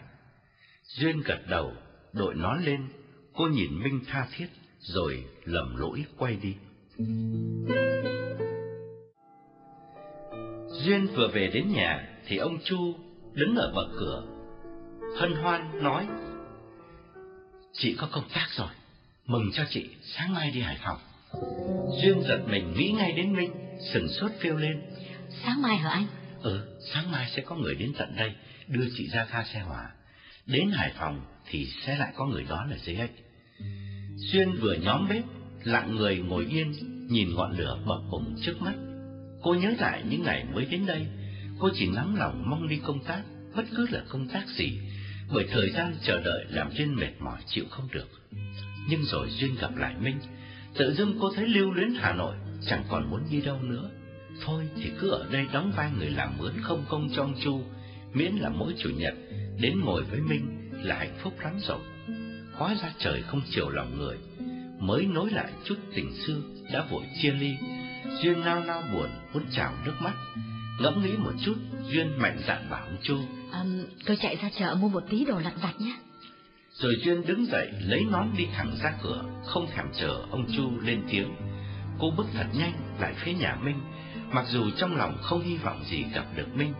Cô hồi hộp, cắm đầu đi như chạy, không thèm nhìn phố xá hai bên. Đến trước nhà Minh, Duyên ngước lên và mừng thầm vì thấy cửa sổ vẫn mở. Thời giờ quá gấp rút, cô mạnh dạn tiến lại, đẩy cánh cổng gỗ và leo cầu thang lên gác. Cô gõ mấy tiếng nhẹ nhẹ, rồi nghe giọng nói của Minh hỏi vọng ra. Ai đây? Duyên hồi hộp ghé sát miệng vào cửa và đáp. Em đây, anh Minh, mở cửa cho em với. Minh đang cởi trần ngồi viết bài, vội mặc áo, tiến lại tháo then cửa. Khi cánh cửa mở hẳn ra, anh sửng sốt thấy Duyên, vội kéo cô vào hẳn bên trong và đóng cửa lại.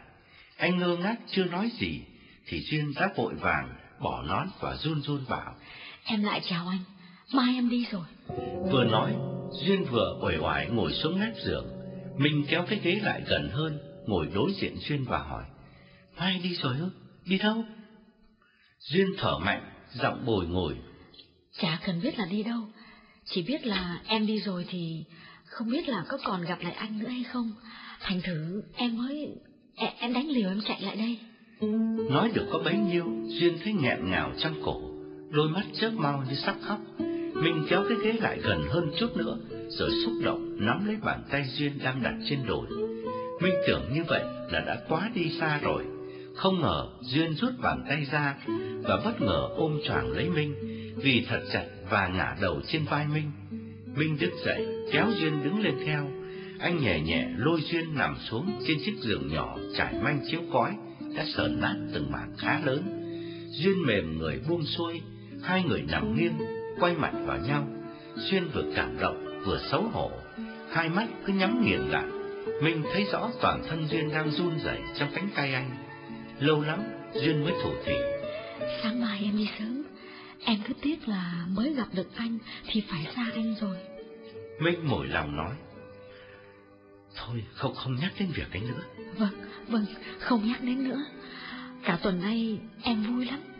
Đêm nằm em nhớ anh không tài nào ngủ được. Anh à, anh đã cho em những ngày thật là hạnh phúc. Dù mai này ở đâu, làm gì, suốt đời em. Vâng, suốt đời em, em sẽ không quên được những ngày như ngày hôm nay. Bàn tay Minh xoa nhẹ nhẹ trên lưng Duyên qua lớp vải thô. Anh hỏi một câu thừa thãi. Thế hoãn lại đừng đi vội, có được không? À, nhưng mà làm thế nào mà hoãn được? Lấy cớ gì mà hoãn? Minh thọc hẳn bàn tay vào phía trong hai lớp áo của Duyên. Anh thấy Duyên dùng mình nổi da cả khi tay anh đưa từ thắt lưng cô lên tới gần cổ. Rồi Minh nằm lùi xuống, úp mặt vào ngực Duyên. Duyên vẫn không có phản ứng gì, và Minh cũng không tiến xa hơn nữa. Hai người cứ ôm ghì lấy nhau một lúc, rồi Duyên buông ra và buồn bã ngồi dậy. Thôi, em phải về, đi lâu quá không được. Hay, mới lại đây có một tí mà đã đòi về là thế nào? Duyên lau nước mắt, nghiêm mặt nói. Em không muốn về đâu, em muốn ở bên anh suốt đời, nhưng mà không được. Thôi thì đành vậy. Minh cũng ngồi lên, thòng hai chân xuống sàn. Duyên cắn mạnh vào vai Minh và cầm nón lên. Thôi, em đi anh nhé. Minh vẫn ngồi trên giường, giằng cái nón trong tay Duyên quăng sang bên cạnh. Rồi hai tay Minh nắm lấy bàn tay Duyên kéo cô xuống. Giọng Minh tha thiết. Ở lại với anh một tí nữa, biết bao giờ mới gặp lại. Duyên xuôi theo, nằm úp lên người Minh. Duyên bảo. Em đi vài hôm, chắc là anh quên em ngay chứ gì. Đàn ông các anh thì có biết nhớ thương gì đâu. Nói dứt câu, Duyên trườn người xuống, nằm nghiêng quay mặt về phía Minh. Minh quảng tay ôm lấy lưng Duyên, bàn tay từ từ đưa xuống trên mông Duyên. Trước giờ chia ly, anh thấy cần phải nói với Duyên những lời nồng nàn, vì biết chắc chuyện hai người sẽ chẳng đi đến đâu. Anh bảo, nếu em sợ anh là kẻ xa mặt cách lòng, thì tốt nhất là em đừng đi, cứ ở lại đây với anh. Duyên cảm động trào nước mắt. Được thế thì còn gì bằng. Em chỉ xin hứa với anh một điều là từ hôm nay em xem như em đã có chồng. Nếu trời không cho em được làm vợ anh thì chả bao giờ em lấy ai nữa. Minh biết đó là những lời chân tình xuất phát từ tâm khảm của Duyên. Tuy không yêu Duyên lắm mà anh vẫn thích cảm động. Anh bảo, anh hiểu lòng em rồi, thôi thì đành phó thác cho định mệnh vậy. Rồi hai người cùng im lặng. Một lúc sau, Duyên cương quyết vùng dậy giã tử. Minh lại vẫn níu kéo. Ôi, hay, đằng nào sáng mai cũng đi rồi. Ở luôn lại đây đến tối có được không? Về làm gì? Ấy chết, rồi anh nói với người ta như thế nào? Em bảo với ông Chu là chỉ chạy ra chợ một tí rồi về ngay. Từ nãy đến giờ cũng lâu lắm rồi anh à. Duyên vừa dứt câu, Minh chưa kịp đáp, chỉ ngồi sát lại gần Duyên hơn, thì cánh cửa bỗng bật tung, hai gã mật thám hai khẩu súng chĩa vào. Minh và Duyên cùng hoảng hốt đứng bật dậy. Một gã mật thám nghe răng cười hành khạch, nhìn Duyên bằng ánh mắt đắc thắng, nói giọng diễu cợt. Chào đồng chí Ly, chúng tôi theo đồng chí từ Hải Ninh lên đến đây vất vả quá. Rồi quay sang phía Minh, gã hỏi. Thế còn đồng chí này tên là gì? Bí danh là gì nhỉ? Gã hỏi câu đó là hỏi thật, bởi gã chưa biết Minh là ai. Khi phát hiện ra Duyên là đảng viên Cộng sản, lãnh đạo chi bộ ở Hải Ninh và đã thoát ly, mật thám không muốn bắt tay Bắt một con bé này thì có lợi gì đâu. Phải khám phá ra những đứa chỉ huy Duyên mới đáng làm. Chúng theo Duyên về tận nhà ông Chu, gài người phục kích để xem những ai ra vào hiệu thuốc bắc đó. Rồi chúng lại theo Duyên đến căn gác của Minh và tin chắc nhà Minh phải là một cơ quan quan trọng của thành bộ Đảng Cộng sản Hà Nội. Duyên tái mặt không biết nói gì, trong khi đứa thứ hai nhét súng vào cặp quần để còng tay Minh. Gã quay sang bảo đồng nghiệp. Hóa ra cái ổ Cộng sản nó nằm lù lù ngay ở đây, mà mãi đến hôm nay mình mới biết. Mình cố lấy lại bình tĩnh đáp. Tôi đâu phải là Cộng sản. Công bắt tôi vì tội gì? Tôi là nhà báo. Có giấy chứng nhận, công không có quyền bắt giữ người trái phép. Gã mật thám đang nhe hàm răng ám khói ra cười với Duyên, bỗng nghiêm mặt, cầm khẩu súng lục đập thật mạnh vào mặt Minh, làm anh tóe máu ở miệng và sưng vù một bên mắt. Gã nói, cầm mồm, tao không hỏi ai cho phép mày nói. Mày về sở liêm phóng tha hồ mà nói. Mày không phải cộng sản, sao mày lại chứa chấp con cộng sản này? Mày là gì của nó? Chồng nó hay là đồng chí của nó? Bấy giờ Duyên cũng bắt trước Minh lên tiếng. Các ông nhầm rồi, tôi tôi không có tội gì cả, sao lại bắt tôi? Gã mật thám đáp. Vũ Thị Duyên ở Hải Ninh, ai chả biết mà phải bày đặt đổi tên bí danh là Ly. Tao cho mày biết, con chị của mày là Vũ Thị Hậu, cũng mày đặt lấy bí danh là Quyết. Đừng có nỏ mồm, con chị mày trong hỏa lò đã khai ra hết cả rồi.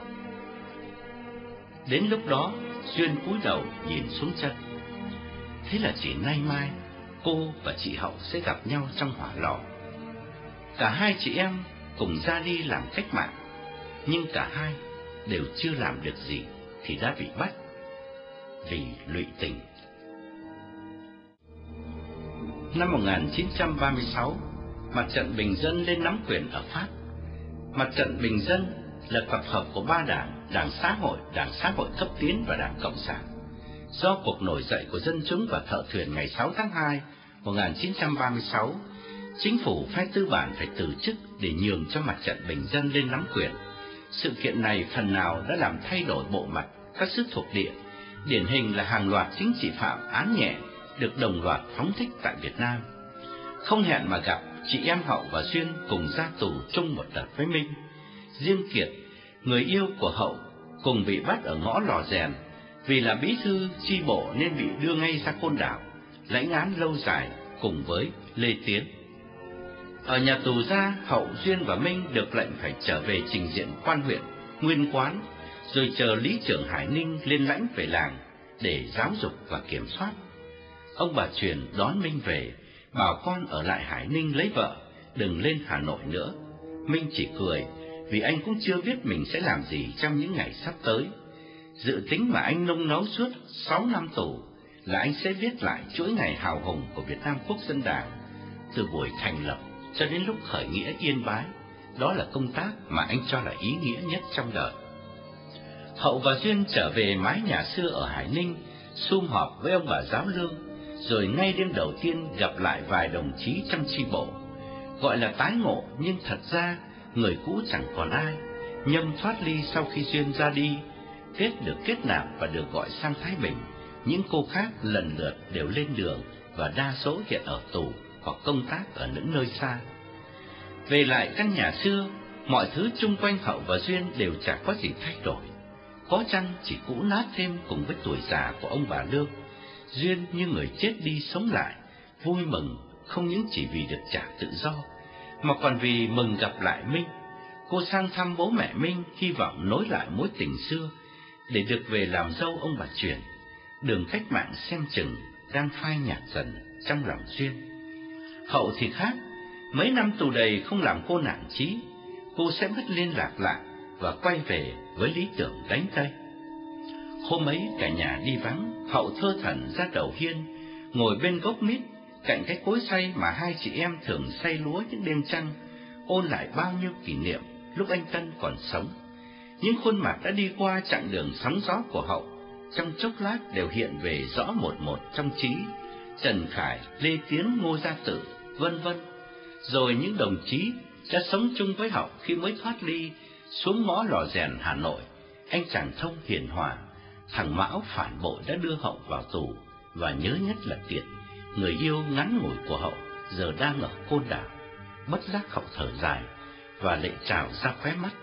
Cô mong có ngày gặp lại Mão để chính tay cô sẽ thanh toán thằng phản bội đó. Xế chiều bà Lương và Duyên ở chợ về, theo sau là hai người đàn ông khiêng cái lồng tre đựng con lợn nhỏ bà mới mua để chị em hậu nuôi làm vốn. Nhà có cái chuồng cũ kỹ phía sau bếp, bỏ trống đã mấy năm, từ khi Hậu và Duyên thoát ly. Bây giờ hai cô trở về, bà Lương tin chắc sau những năm tù tội khổ sở, các con bà sẽ không đi đâu nữa, như lời chỉ thị của quan huyện và lý trưởng lúc bà đến lãnh về. Vì vậy bà mới mua heo cho hai con chăm sóc, coi như tiền bỏ ống, lấy công làm lời sau này lúc cần đến.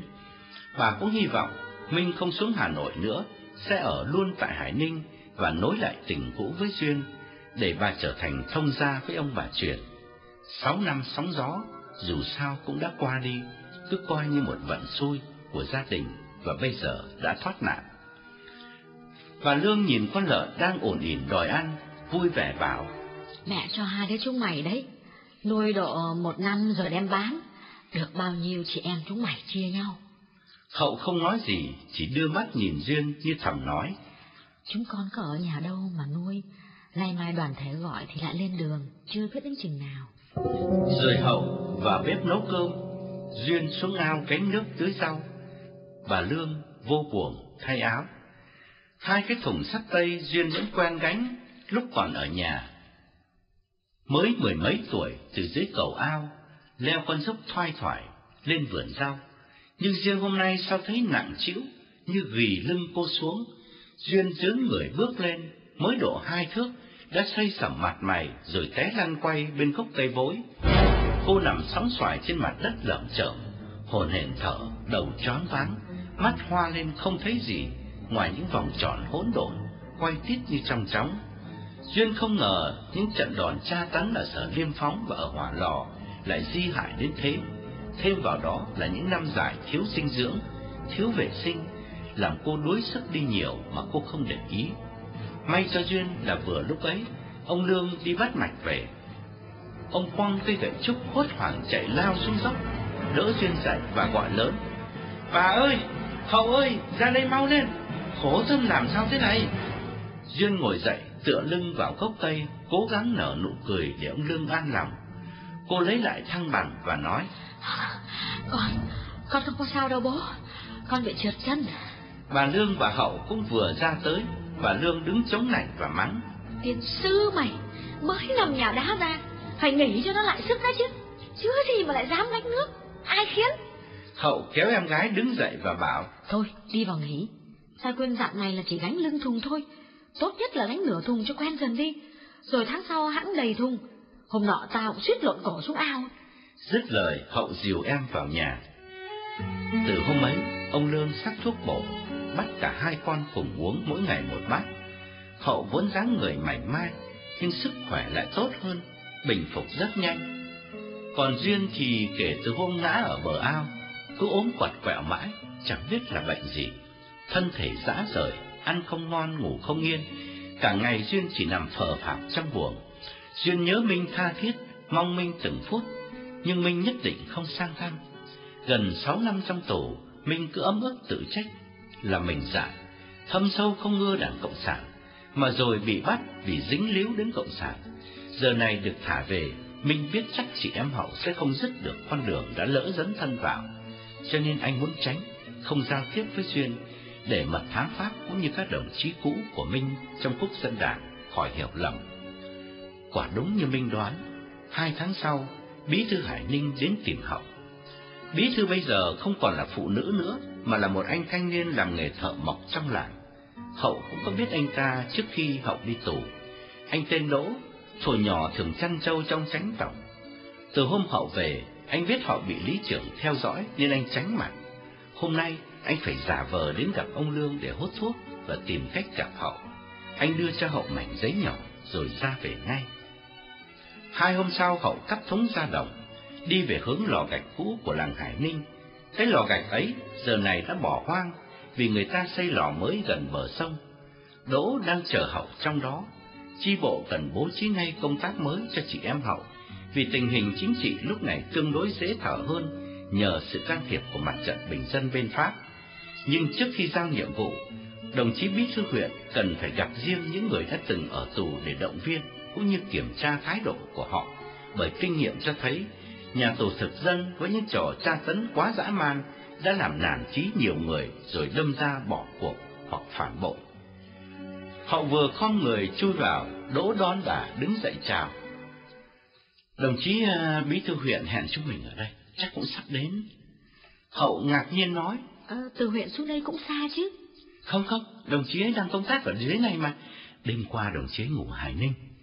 Rồi Đỗ ân cần thăm hỏi sức khỏe của Hậu và Duyên. Dù sao, Đỗ cũng nể Hậu, vì cô từng là bí thư đầu tiên đã có công gây dựng nên chi bộ này, lại ngồi tù đến sáu năm. Hai người trao đổi kinh nghiệm một lúc, thì trên con đường đất băng ngang cánh đồng, có bóng người đàn ông đội nón, vác cuốc, đi lại phía lò gạch. Đỗ nhỏ người trông ra và bảo, chắc anh Mão đấy, đúng rồi, anh Mão đấy, gặp chị anh ấy mừng lắm đấy. Nghe đến tên Mão, hậu sừng sốt chố mắt hỏi lại. À, anh Mão nào? anh Mão bí thư huyện chứ Mão nào. Đồng nguyên chí ấy nhiều kinh nghiệm công tác lắm.